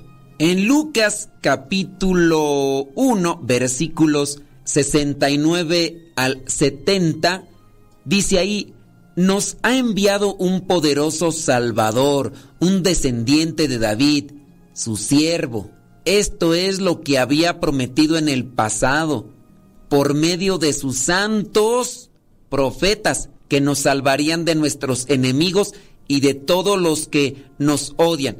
Santos profetas, es decir, buscar cumplir con la voluntad de Dios, buscar apartarnos de aquello que puede contaminarnos, que puede desviarnos.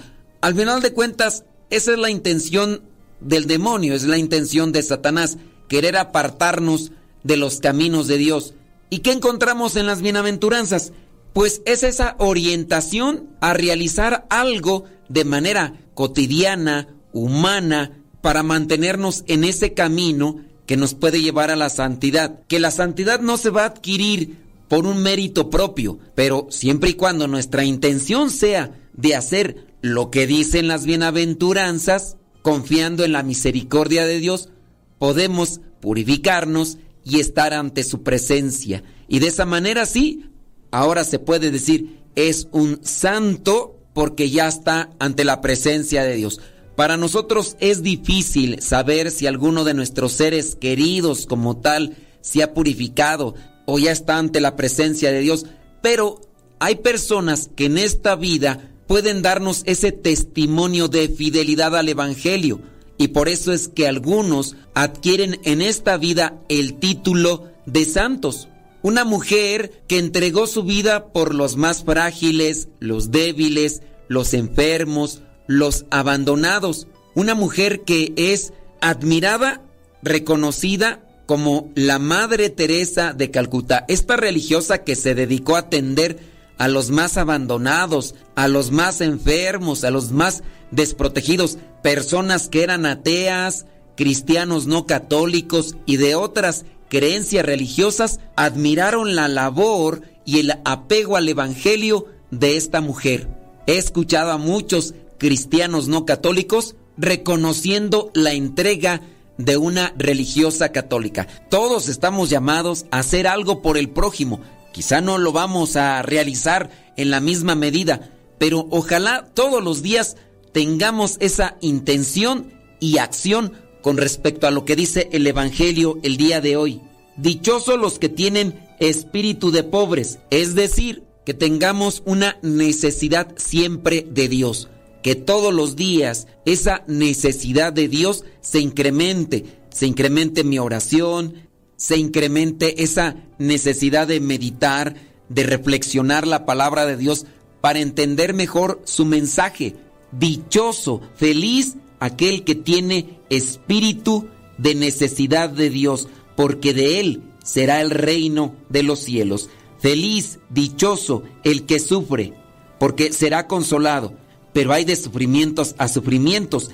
Cuando el sufrimiento venga por buscar las cosas de Dios, serás consolado. Dichoso el humilde, porque heredará la tierra prometida, hablando del cielo. Hay que pedirle a Dios el don de la humildad, hay que esforzarnos nosotros en vivir la humildad, porque así entenderemos mejor la palabra y nos esforzaremos más en vivirla. Feliz, dichoso, el que tiene hambre y sed de justicia. Buscar la justicia es buscar la santidad. Dichosos los que son compasivos, porque Dios tendrá compasión de ellos. La compasión con aquel que es menor, con aquel que no sabe, con aquel que no puede, con aquel que no tiene.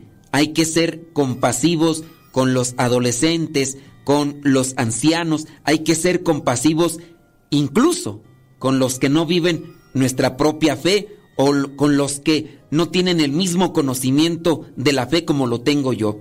Dichosos los de corazón limpio, porque verán a Dios. Dichosos los que trabajan por la paz.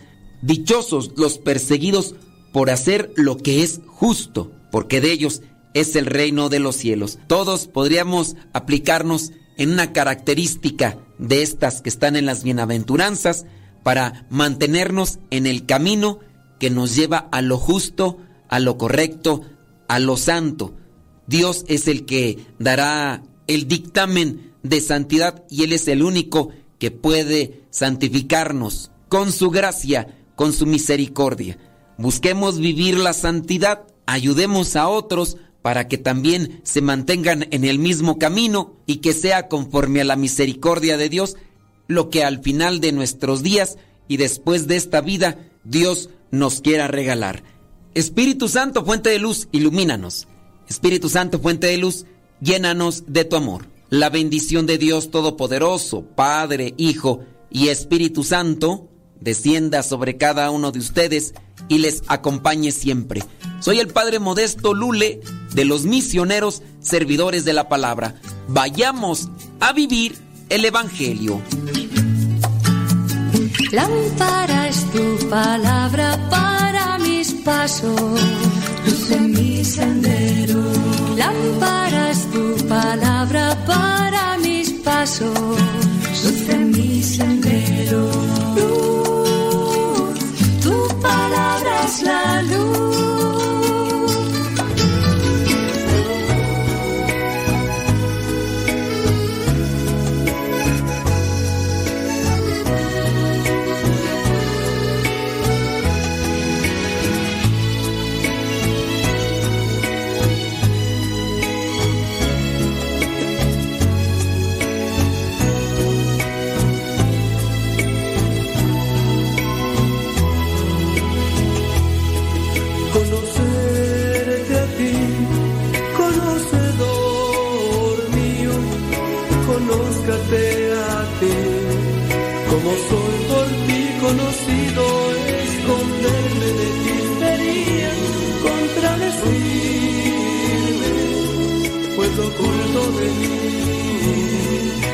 Aunque no lo deseara, lo conozco por ti. Fuerza de mi alma, entra en ella y ajustala a ti, para que tú la poseas sin mancha, como te gusta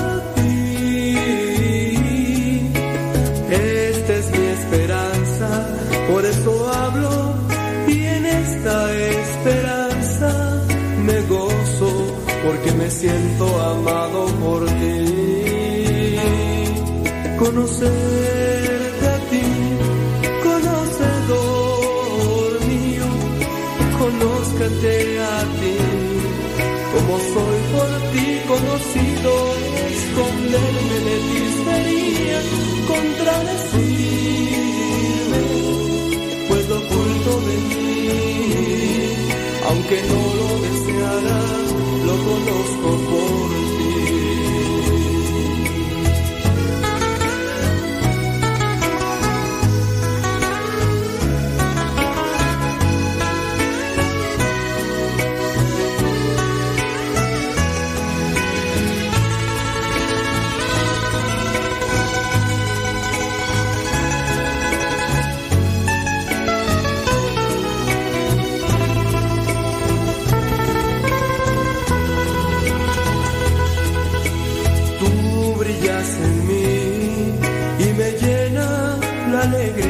que es de ti hasta llegar y desechar lo poco de mí elegirte a ti, solo a ti, de manera que en adelante no podré ya complacerme si no es en ti, ni serte grato si no es por ti. Conocerte a ti,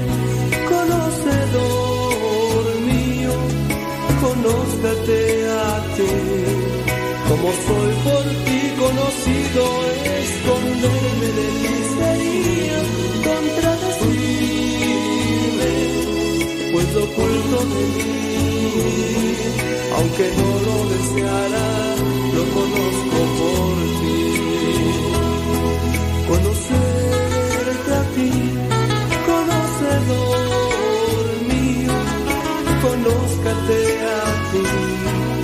como soy por ti conocido, esconderme de ti sería contradecirme, pues lo oculto de mí, aunque no lo deseara, lo conozco por.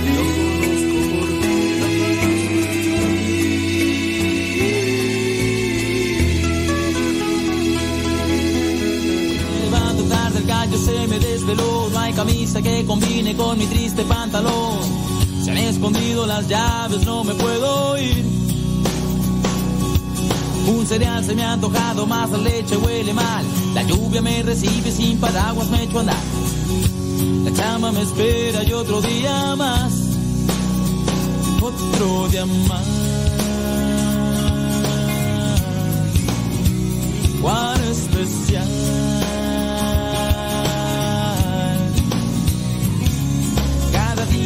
Detalles, cosas suelen suceder, las que dan sabor al caldo y las que salen súper bien. Una simple tos no me hará llorar. El dólar lo subieron y el peso va en bajada. Ya mi equipo de fútbol hoy le fue de la patada. Gracias al Padre por esto y mucho más. Otro día más. Cuál especial.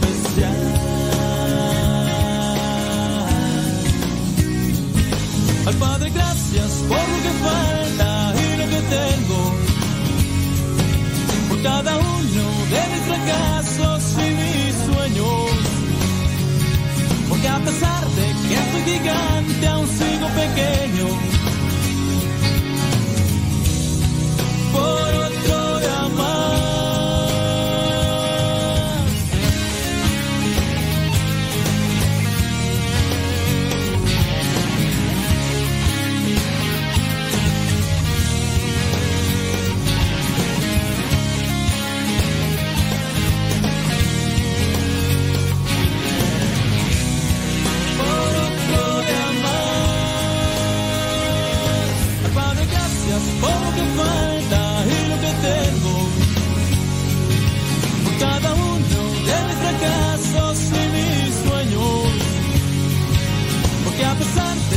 soy gigante, aún sigo pequeño.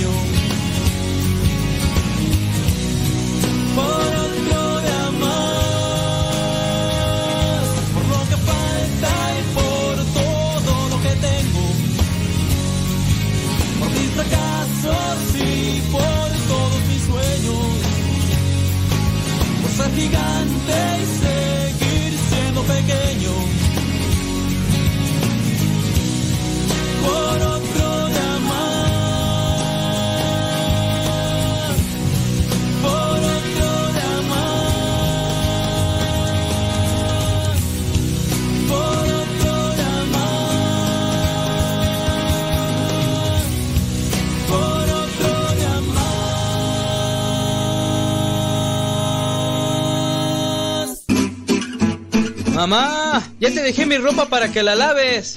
Mamá, ¿no has lavado los trastes?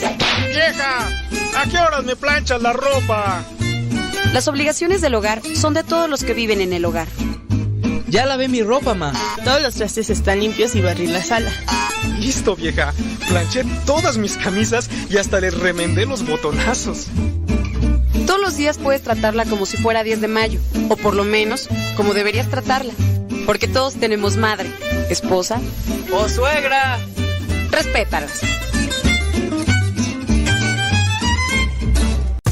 Las mejores melodías. Las mejores melodías. La música que te acompañe en tus actividades.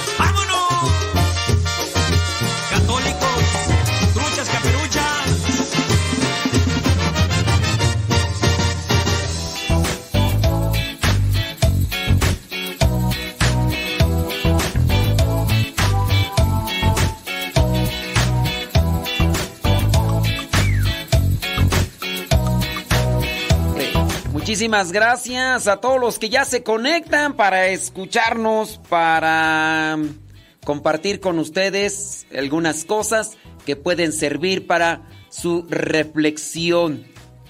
Como dice la canción, no soy monedita de oro para caerle bien. A algunos les vamos a caer bien, a otros no tanto algunos les caemos bien por lo que somos, a otros les caemos mal por lo que no somos.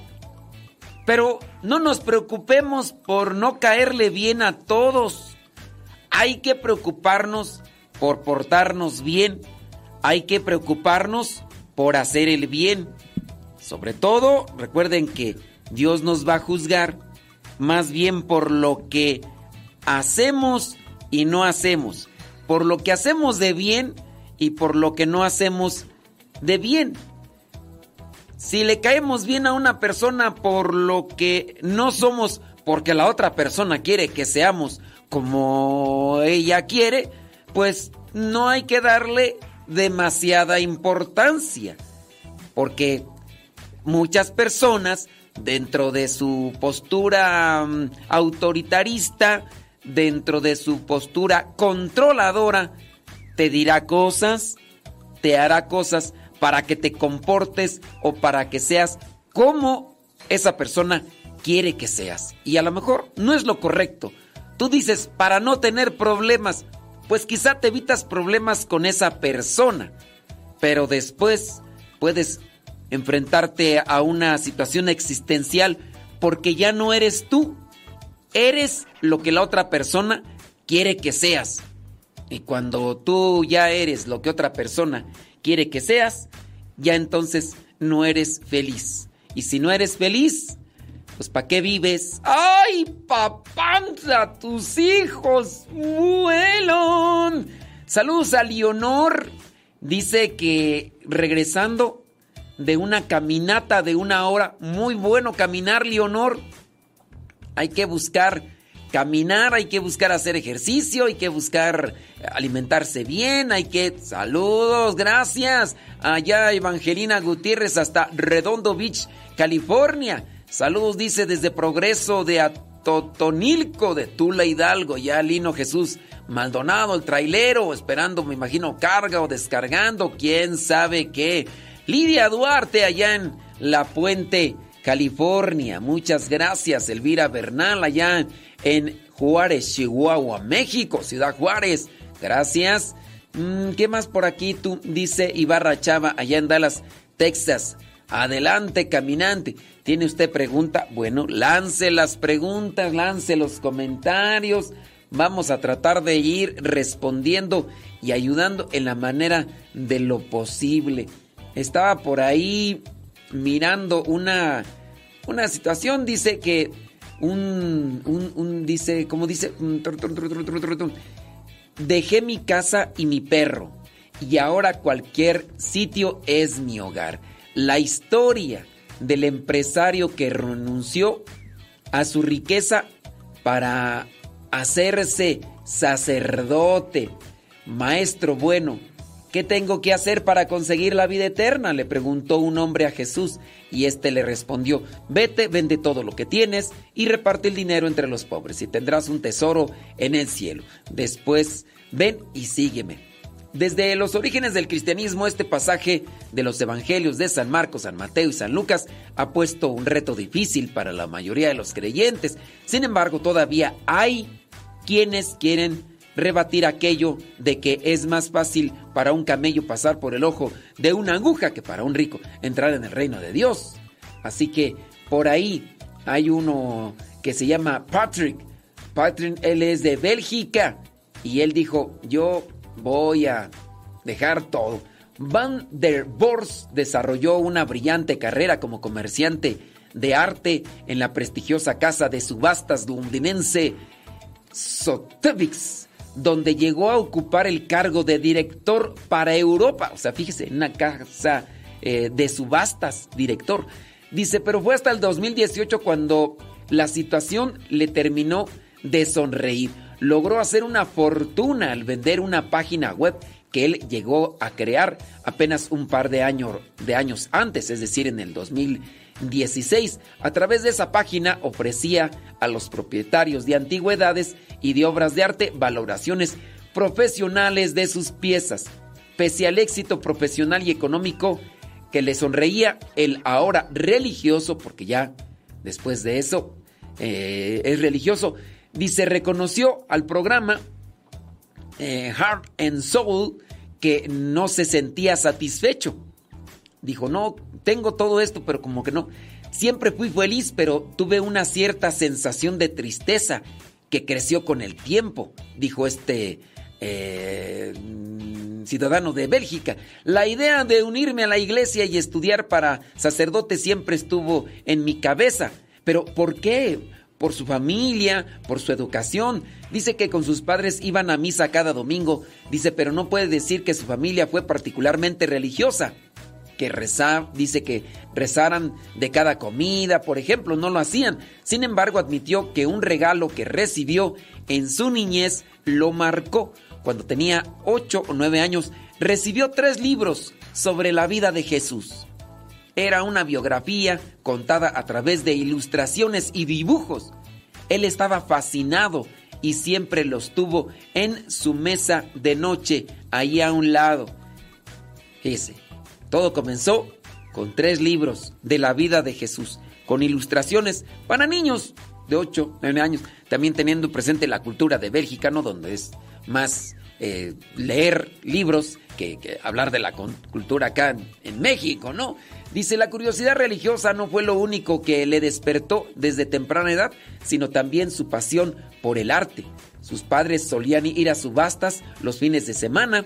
Ciertamente las personas que van a las, subastas, pues son personas de cierto nivel económico, ¿verdad? Para adquirir ese tipo de, bienes materiales que ahí se ofrecen.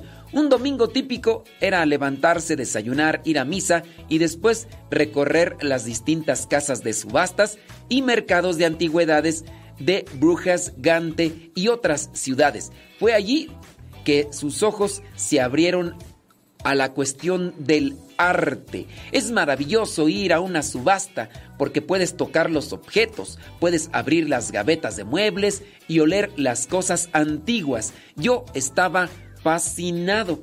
Tras estudiar Derecho e Historia de Arte, Van der Bors, así se llama, Van der Bors, es de Bélgica, se mudó con 24 años a Londres, donde consiguió un trabajo en la renombrada casa de subastas Sotheby's la dinámica en este tipo de empresas es maravillosa. Una semana trabajas con piezas chinas, la próxima semana con instrumentos musicales, la siguiente con pinturas impresionistas. Llegas a ver mucho arte y siempre el mejor.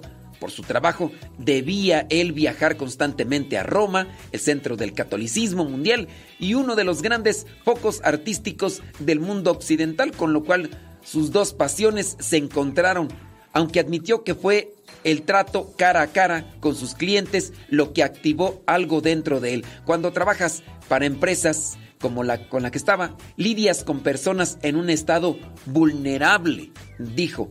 La gente necesita vender cosas cuando se están divorciando. Su madre falleció o está en bancarrota y necesitas dinero y estás allí con ellos, acompañándolos en la venta de sus propiedades y sus obras de arte. Yo sentía que esa era la parte que más disfrutaba. Prosiguió. Pese a que le gustaba su trabajo, el cual se consideraba excitante, Van der Bors aseveró que con el tiempo la duda de si está si estaba dedicando sus energías, sus fuerzas a lo correcto fue creciendo. Y yo te voy a seguir platicando un poquito más de este hombre que dijo lo tengo todo materialmente, pero me hace falta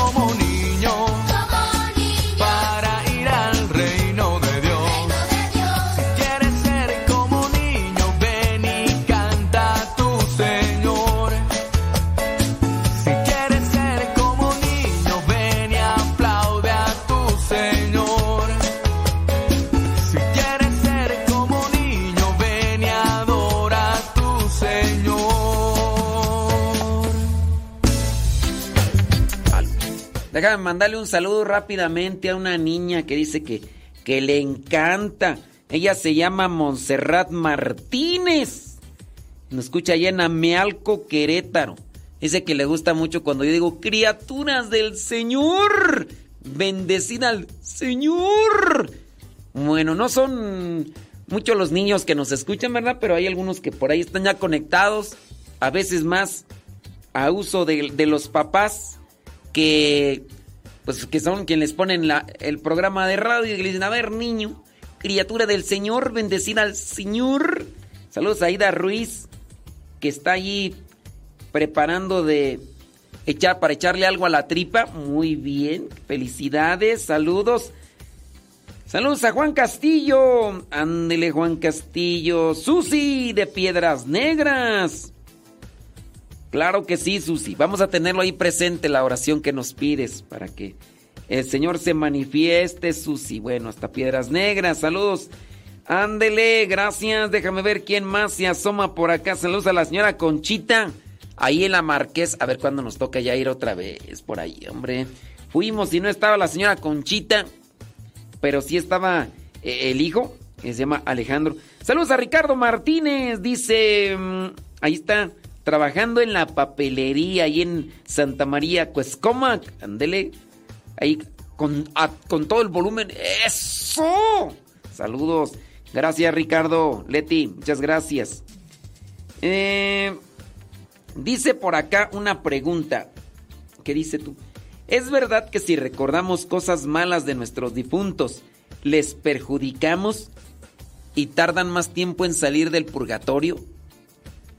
Miren, si fuera eso verdad, habrían muchas almas eh, perjudicadas.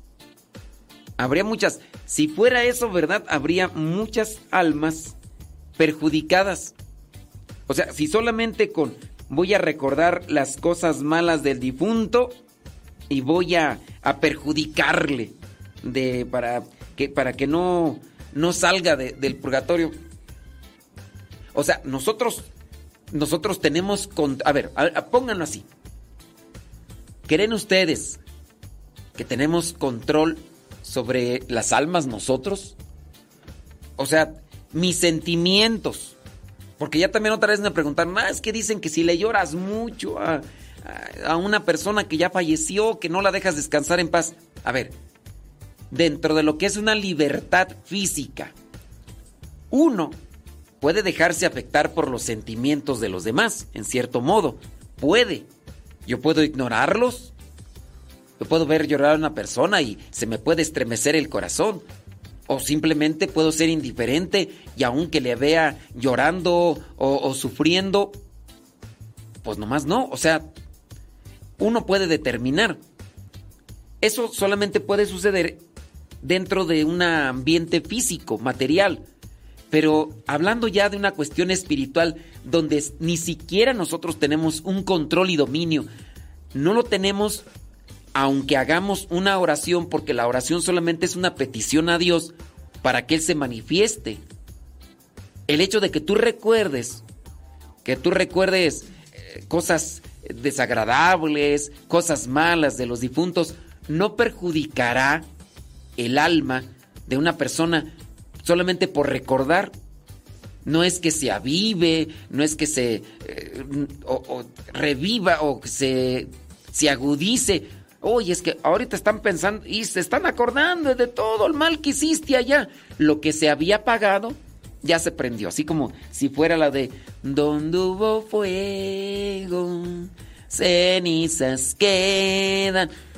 No, ni llorar, ni el que recuerdes. Yo no sé estas ideas de dónde podrían a veces surgir, pero no tienen ninguna repercusión, ni conexión, ni, ni efecto en la cuestión trascendental. Nuestros sentimientos, nuestras lágrimas, no tienen un efecto directo. Si hacemos oración nosotros acá, si buscamos, por ejemplo, la indulgencia, esto no es con un efecto directo hacia el alma que está ya en otra dimensión espiritual, ya no es una dimensión material, es una dimensión espiritual.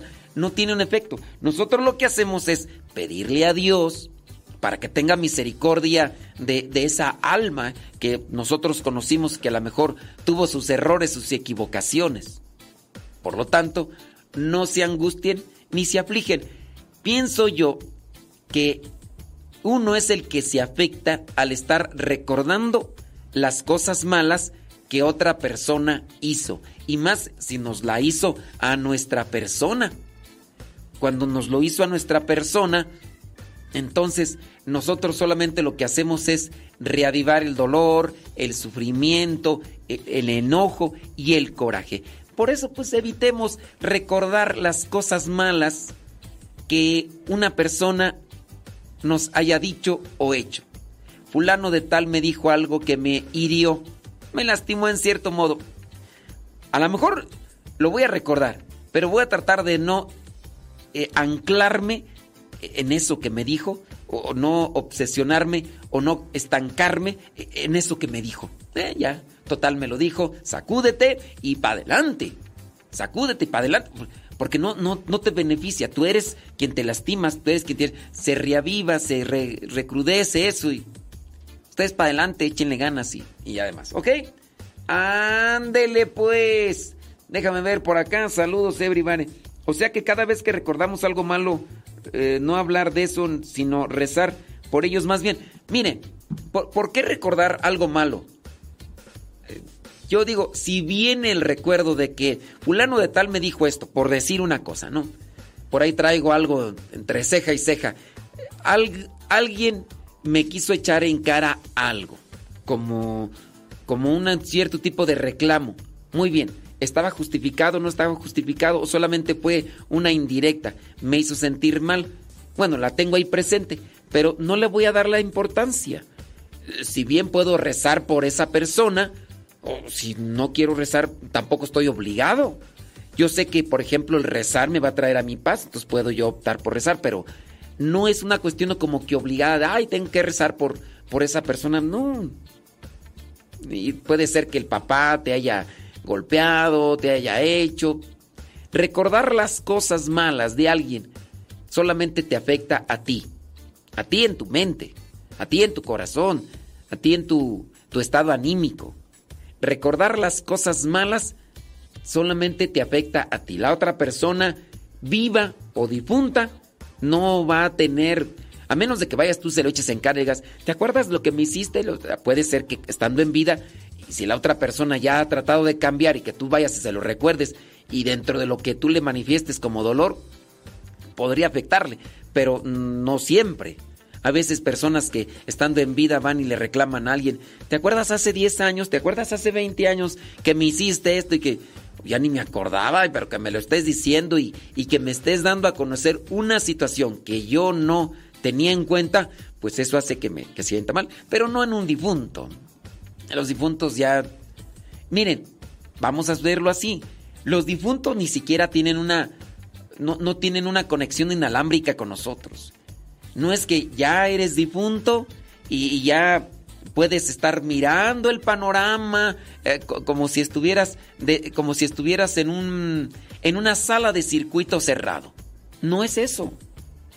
¿Sí saben qué es una sala de circuito cerrado? Bueno, una sala de circuito cerrado es una sala donde hay muchas televisiones y todas esas televisiones conectan con una cámara, una cámara que está en diferentes puntos y que tú puedes ver todo, así como esas cámaras de seguridad, donde está el, encargado de seguridad y puede ver aquí, puede ver allá. Esa es una sala de circuito cerrado. Cuando te mueres no quiere decir que, ah, ahorita voy a ver cómo, cómo se comporta mi ex.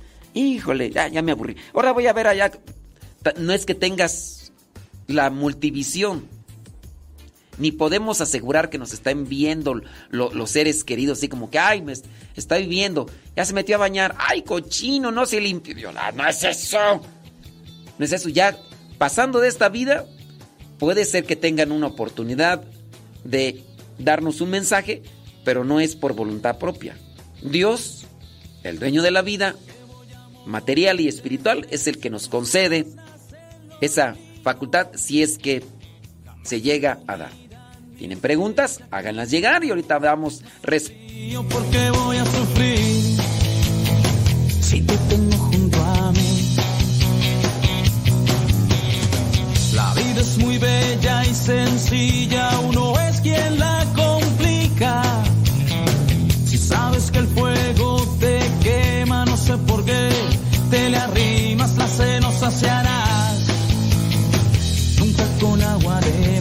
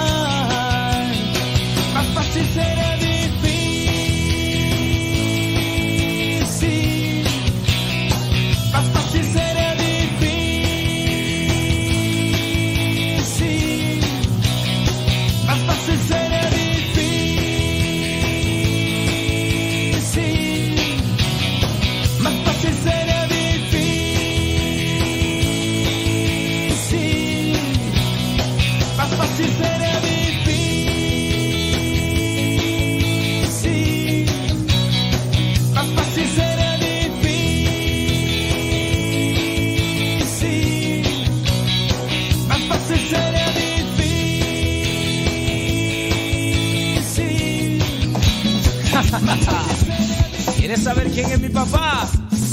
Echa pa' acá.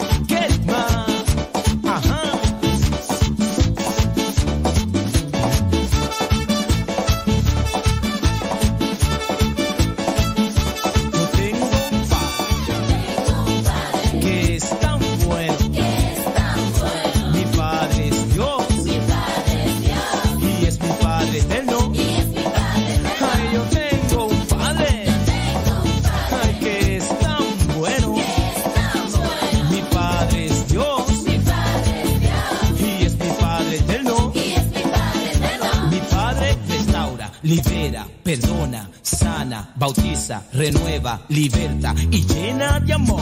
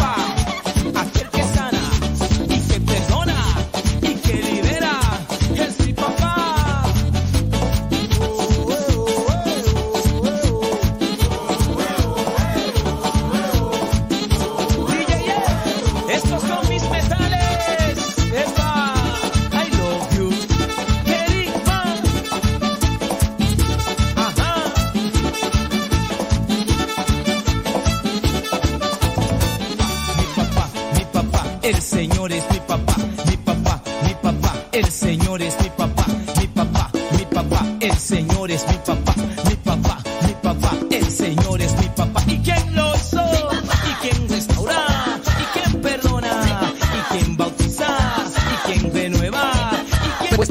¿Tienen preguntas?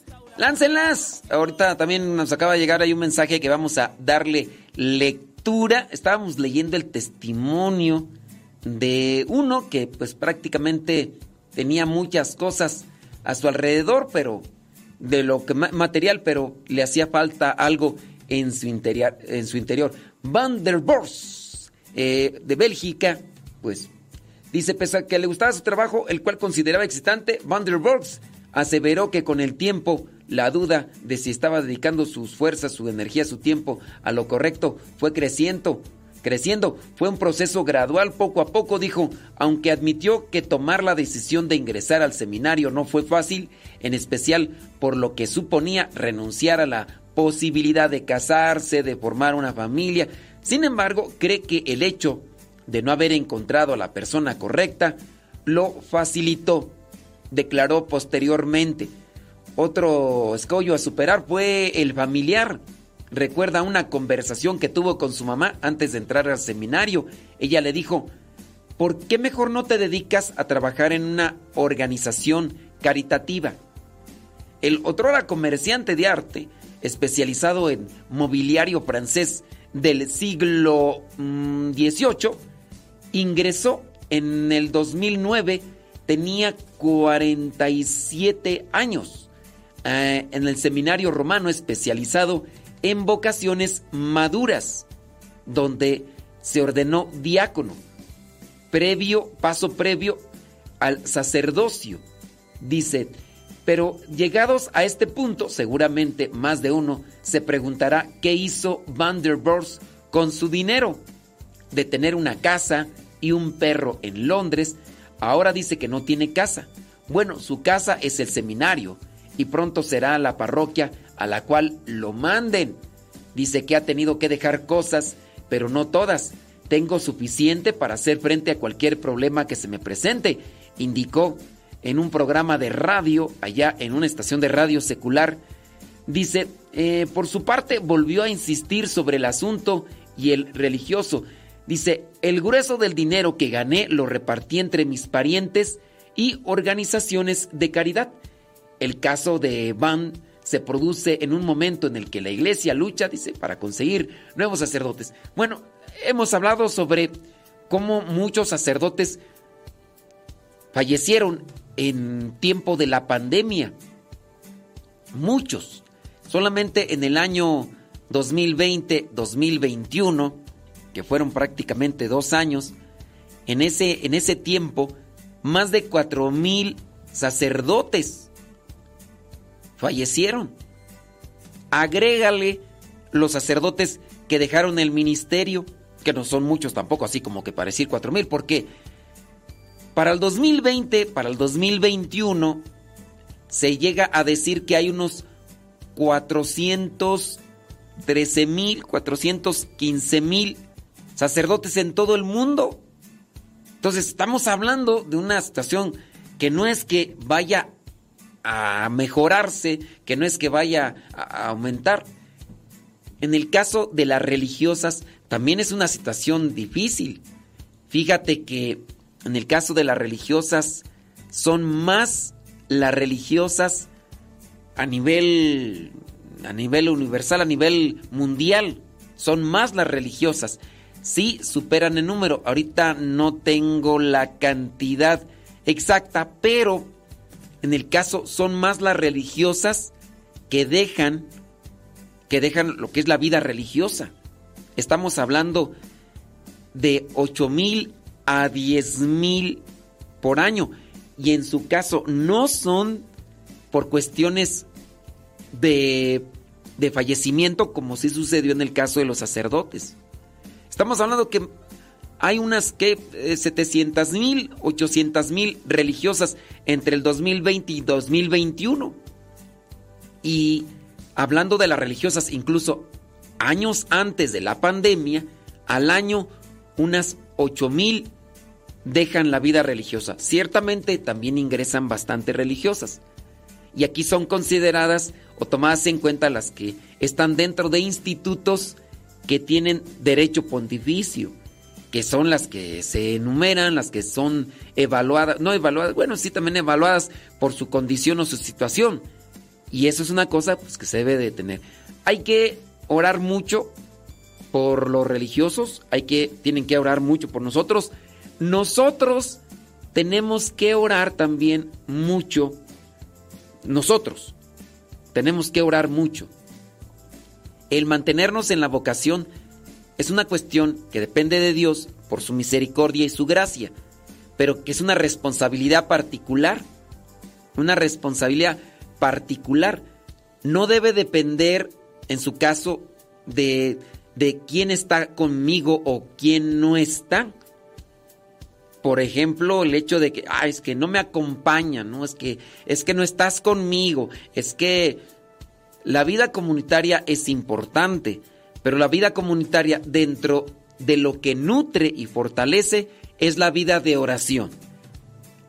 Habrá quien incluso solicita una vida comunitaria dentro de lo que vendría a ser eh, espacios de entretenimiento, esparcimiento, pero en los momentos en los que se nutre el espíritu no hay realmente una conexión o un acompañamiento. Hablando, por ejemplo, de la oración. tenemos que hacer oración comunitaria y no, no, se está presente. y si se está presente, en el momento de la reflexión compartida, no se hace. Entonces, ¿cómo nutrir una vida comunitaria si no compartimos lo que nutre al alma, lo que nutre al espíritu? Lo que nutre al alma, lo que nutre al espíritu, no lo compartimos. Ah, pero puede ser que reclamemos, no, es que tú no sales con nosotros a pasear, es que no vas con nosotros a comer, es que... Pues eso eh, quizá la mejor viene a establecer un vínculo, un vínculo de convivencia así, humana. Pero lo que nos va a nutrir, sobre todo, es la convivencia espiritual. Y no hay que descuidar, no hay que descuidar ni una cosa ni otra. Pero démosle el primer lugar a lo que corresponde, que es en la cuestión espiritual. Recen mucho por los sacerdotes que ustedes conocen, por las religiosas que ustedes conocen y, y también ayuden a sus hijos a descubrir un llamado que pueden tener. ayuden a sus hijos a descubrir una vocación. Porque cuando descubrimos la vocación, pero la trabajamos, la cultivamos, nosotros nos realizamos. Si alguien tiene la vocación del sacerdocio y encuentra esta vocación y trabaja en esa vocación, va a sentirse realizado. Si alguien tiene la vocación del matrimonio, sabe tomar buenas elecciones, piensa y analiza muy bien las cosas que quiere y busca a alguien que compagine con ese proyecto, va a ser feliz. Que trabajen los dos, que, que, que sean esas dos alas para que el matrimonio vuele, despegue. Porque hay veces que se buscan meramente cuestiones externas y, y el matrimonio no despega, no se realiza, no es feliz. Hay que orar unos por otros. Hay que, que ponernos ante la presencia de Dios para saber realmente qué es lo que queremos. Es mi opinión. Aquí terminamos con el testimonio de este van allá de Bélgica, que pues después de estar en la cúspide de una condición material y económica, experimentó un vacío también porque no encontró, dice, a alguien con quien pudiera proyectarse a establecer una vida familiar, porque a lo mejor él analizaba, a ver, esta persona, esto, esta persona, lo otro, no, no lo encontré, no encontré, y ya un poquito grande de edad, pero buscó también quien pudiera recibirle para que se llevara a cabo la formación sacerdotal allá en Roma. Acá en México también hay, para las personas que pudieran estar escuchando, hablando del sacerdocio. Aquí en México, aquí por ejemplo en, en Texcoco, aquí cerquita donde estamos nosotros, está el Seminario de Cristo Rey, que es el seminario de vocaciones maduras, para no decirle adultas, vocaciones maduras. Ustedes busquen Seminario de Cristo Rey, vocaciones maduras, y ahí ustedes van a encontrar lo que son los requisitos y orientaciones para hacer la experiencia.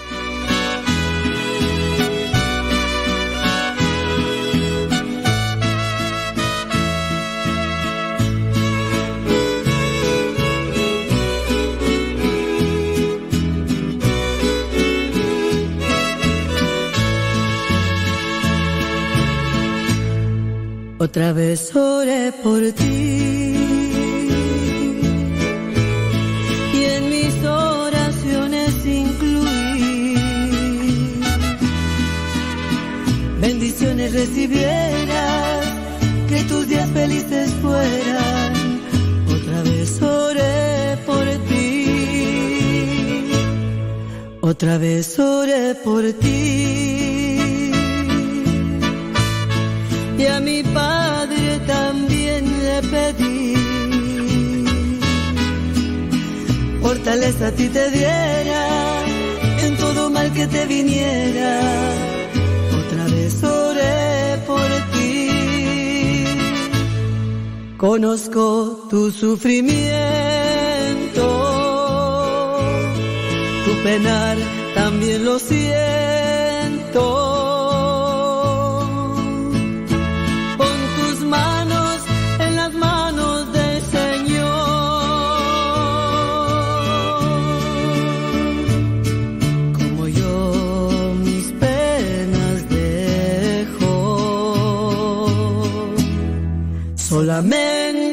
Aconsejo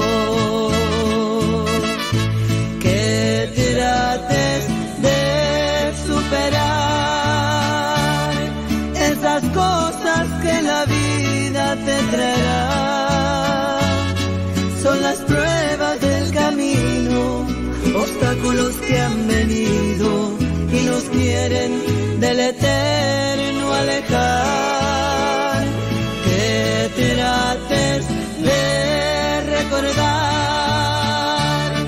que la fuerza de Jesús en ti está, que su espíritu está contigo, te fortalecerá tu amigo y la herida pronto él la sanará. Que Dios te bendiga. Que Dios bendiga.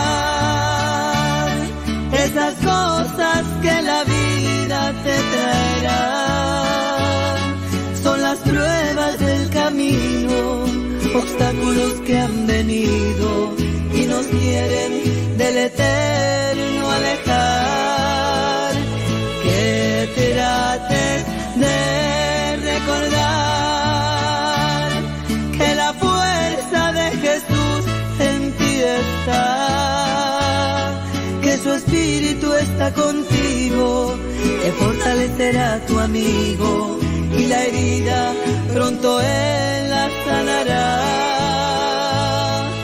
Que Dios te bendiga. Que Dios te bendiga.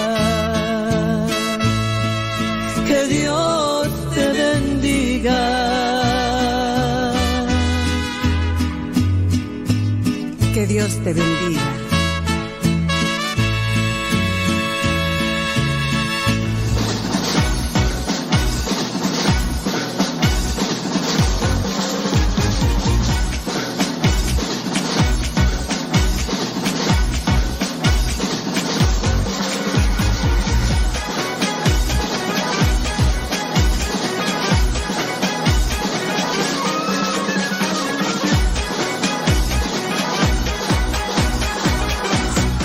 Saludamos con gusto a cada uno de ustedes. Gracias, muchas gracias. Yo sé que a lo mejor estarán esperando que diga sus nombres, pero eh, vamos a darle también prioridad a las personas que nos plantean situaciones o nos hacen preguntas. Porque ahí sí vemos pues que muchos nos están diciendo dónde nos escuchan y todo. Qué bueno, gracias. S- Síganlo escribiendo, aunque no digamos sus nombres al aire. Pero vamos a darle, ¿qué les parece? También prioridad a estas situaciones que pueden tener una conexión en su situación familiar. Esta persona dice, no decimos su nombre, eh, tampoco decimos dónde nos escucha, dice que tienen un problema muy grande. Sus suegros, pues uno de ellos tiene 91 eh, y otro tiene, eh, su, suegro, su suegro tiene 91, su suegra tiene 78. Son ocho hijos y pues la suegra ya está pues enferma, pero de los ocho hijos nadie quiere apoyar ni siquiera un día para cuidar al suegro que ya tiene 91, al papá que ya tiene 91 años y a la mamá que está enferma. Nadie quiere ayudar. Dice, dice la persona que escribe, dice, solamente dice, mi esposo es el que está atento. O sea, eso de que nadie quiere ayudar, bueno, ahí está tu esposo, o sea, solamente tu esposo. Eh, Los otros hijos o los otros hermanos de tu esposo, ninguno de ellos. Dice que el esposo llora mucho porque los hermanos no quieren ayudar. Allí tenemos una situación que se proyecta y se refleja en muchos lugares. Aquí estamos hablando de un gran número de hermanos, ocho, y solamente uno de ellos, solamente uno de ellos se está encargando, o se está cuidando, o está atento. Lamentable, triste, desolador, eh, incluso viene a ser así como que desesperante, eh, eh, frustrante.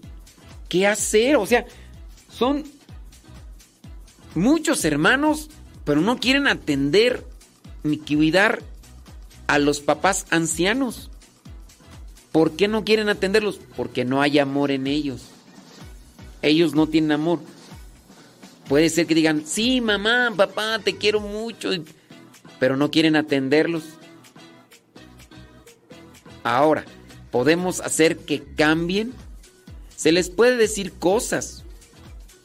Y a lo mejor puede ser que se despierte en ellos el deseo de colaborar, de, de apoyar. Puede ser. O sea, no es una seguridad. Y a lo mejor lo hacen despertando a esa generosidad y todo. Por lo pronto, orar por ellos.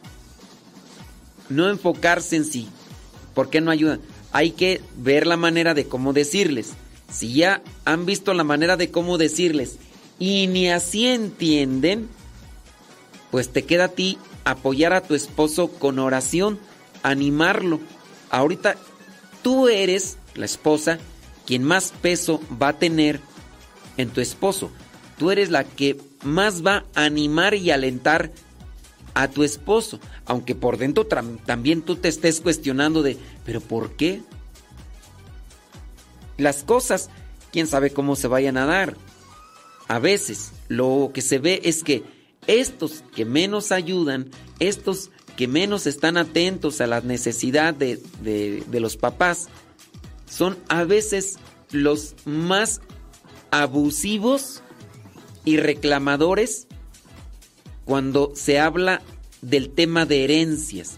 Los que menos apoyaron, los que menos estuvieron presentes, son los que más reclaman, son los que más exigen, son los que más piden. He sabido el caso incluso de algunos que hasta para sus hijos, o sea, reclaman la herencia hasta para los nietos, habiendo muchos nietos, pero quieren privilegio sobre sus mismos hijos, aquellos que ni amor tenían para cuando les tocaba o cuando tuvieron que ayudar a, sus papás. Así pasa. Solamente se refleja una aridez en el corazón de amor, una, un desierto en su corazón. Sí, frustrante, ¿qué hacer? O sea, ¿qué hacemos? Pues es familia, pues son, son seres queridos, ahí ¿cómo le vamos a hacer? Pues lo que tenemos solamente que hacer es, dame Señor paciencia, dame Señor amor, dame mi buen Dios, esa gracia que necesito para hacer esto, como tú quieres que lo haga, dame palabras sabias para no lastimar, no herir, que por medio de esta situación ellos también puedan encontrar un mensaje que tú les des para que se acerquen más a ti. Eso. Y esperar. Dios mueve los corazones cuando se le abre la puertita del corazón para entrar. Así que yo les diría a ustedes, no se desanimen, no se achicopalen. Tú eres ahorita la que más peso tienes eh, en tu esposo. Anímale, eh, confórtalo, eh, eh, doblégate, trabaja para que él pueda también sentirse respaldado. Él tiene que remar, también tú rema. Son los únicos. Muy posiblemente después recibirán desprecios, reclamaciones e incluso hasta puede ser que les eh, den calumnias, chismes. Y eso también les va a herir. Pues, sí, pero ¿por qué? O sea, nosotros fuimos los que nos desvelamos, nosotros fuimos, y ahora hasta que somos culpables de esto, o que el otro, o que nosotros, que somos no sé qué, que unos aprovechados y que hicimos las cosas por interés, porque eso pasa. Eso pasa. Entonces, prevenir el corazón. Prevenir el corazón. Tú a veces no te vas directamente a la yugular de ellos para... Y eres paciente, pero ellos, en cuanto vean la oportunidad, van a querer levantar... Espero que no pase. Pero por lo tanto, preparen el corazón. Dice por acá, dice, ellos van mucho a la iglesia, pero aún así no quieren ayudar. Bueno, eso solamente define que están en las cosas de Dios, pero no han dejado su corazón llenar del amor de Dios. Dice, se reúnen los eh, hijos, los hermanos del esposo, se reúnen solamente para pelear y no para ponerse de acuerdo. Dice, eh, para cuidarlos, dice, mi suegro está más o menos bien de salud. Dice, mi suegra es la que está eh, muy mal. Pues trata de mirar las cosas con paciencia, con amor, con caridad. Si ellos se reúnen solamente para discutir, porque a veces eso solamente define un corazón vacío del amor de Dios, aunque hablen de Dios, ¿eh? aunque estén en las cosas de Dios, pero solamente define un corazón vacío de Dios. Reclaman, reprochan, critican, se pelean. Ah, eso sí, la boca presta para hablar de Dios y a veces hasta tienen buenas sentencias, buenas estructuras para hablar de Dios, pero pues eso solamente denota una vaciedad del alma, vaciedad del, del, corazón. Ya ustedes los identifican, ya ven cómo son. No se enfrasquen en una postura similar a ellos. de solamente juzgar y criticar. Mejor traten de enfocarse en la atención que necesita tu suegra, traten de enfocarse en la necesidad de la oración que ustedes tienen ahorita para llenarse de esa gracia, de esa paciencia y de esa caridad. No le presten mucho oído, eh, atención a esa postura desviada, desordenada de, de estos hermanos de tu esposo. Mejor enfóquense en lo que los nutre y no en lo que a ustedes también los vacía o los debilita.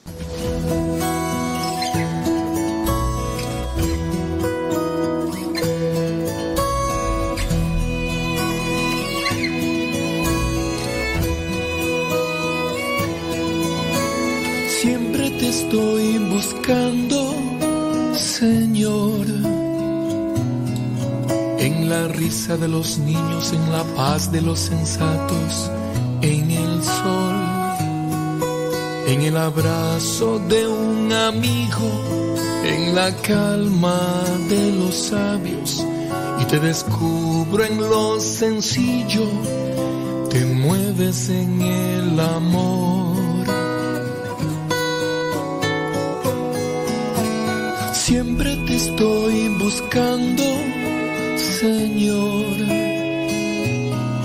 En el pobre limosnero, en el preso angustiado, en toda voz. En el viejo abandonado, en el enfermo solitario. Y te encuentro en lo ordinario, te mueves en el dolor. Jesús, eres tú mi respuesta.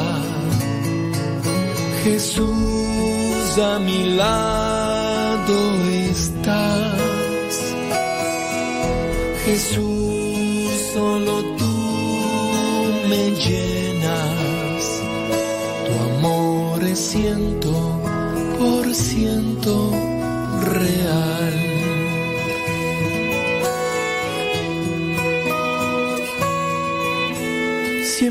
estoy buscando, Señor.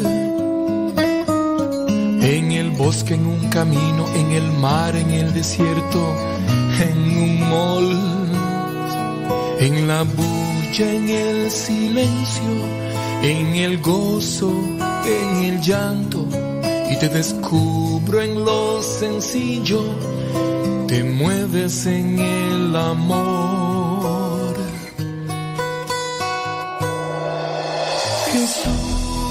Eres tú mi respuesta. Jesús, a mi lado estás. Ya nos vamos, ya son las 11 de la mañana con un minuto, ya casi van a ser 11 con 2. Hoy día martes primero de noviembre, sintonizados aquí con Radio Cepa, gracias, muchas gracias. Viene Pati Paco con su programa Lo que Dios ha unido. Nos desconectamos de Facebook y de YouTube. Siga en conexión acá con Radio Cepa. Después de las 12 regresamos con más reflexiones, con más música, con más comentarios. Por si quiere acompañarnos, por aquí andamos. Recuerde que ahí se queda grabado el programa en YouTube, en el canal que se llama Modesto Radio en YouTube. Ahí se queda guardado el programa. También en el Spotify, en el iTunes, Spotify, Modesto Radio, iTunes, Modesto Radio, Google Podcast, Modesto Radio. Y al ratito nos, al ratito nos conectamos. Vamos a traer los sermones. Nuevamente vamos a traer los sermones. Ya tenemos muchos sermones. Vámonos con los sermones bíblicos católicos. llenas. Tu amor es ciento por ciento real. Tu amor es ciento por ciento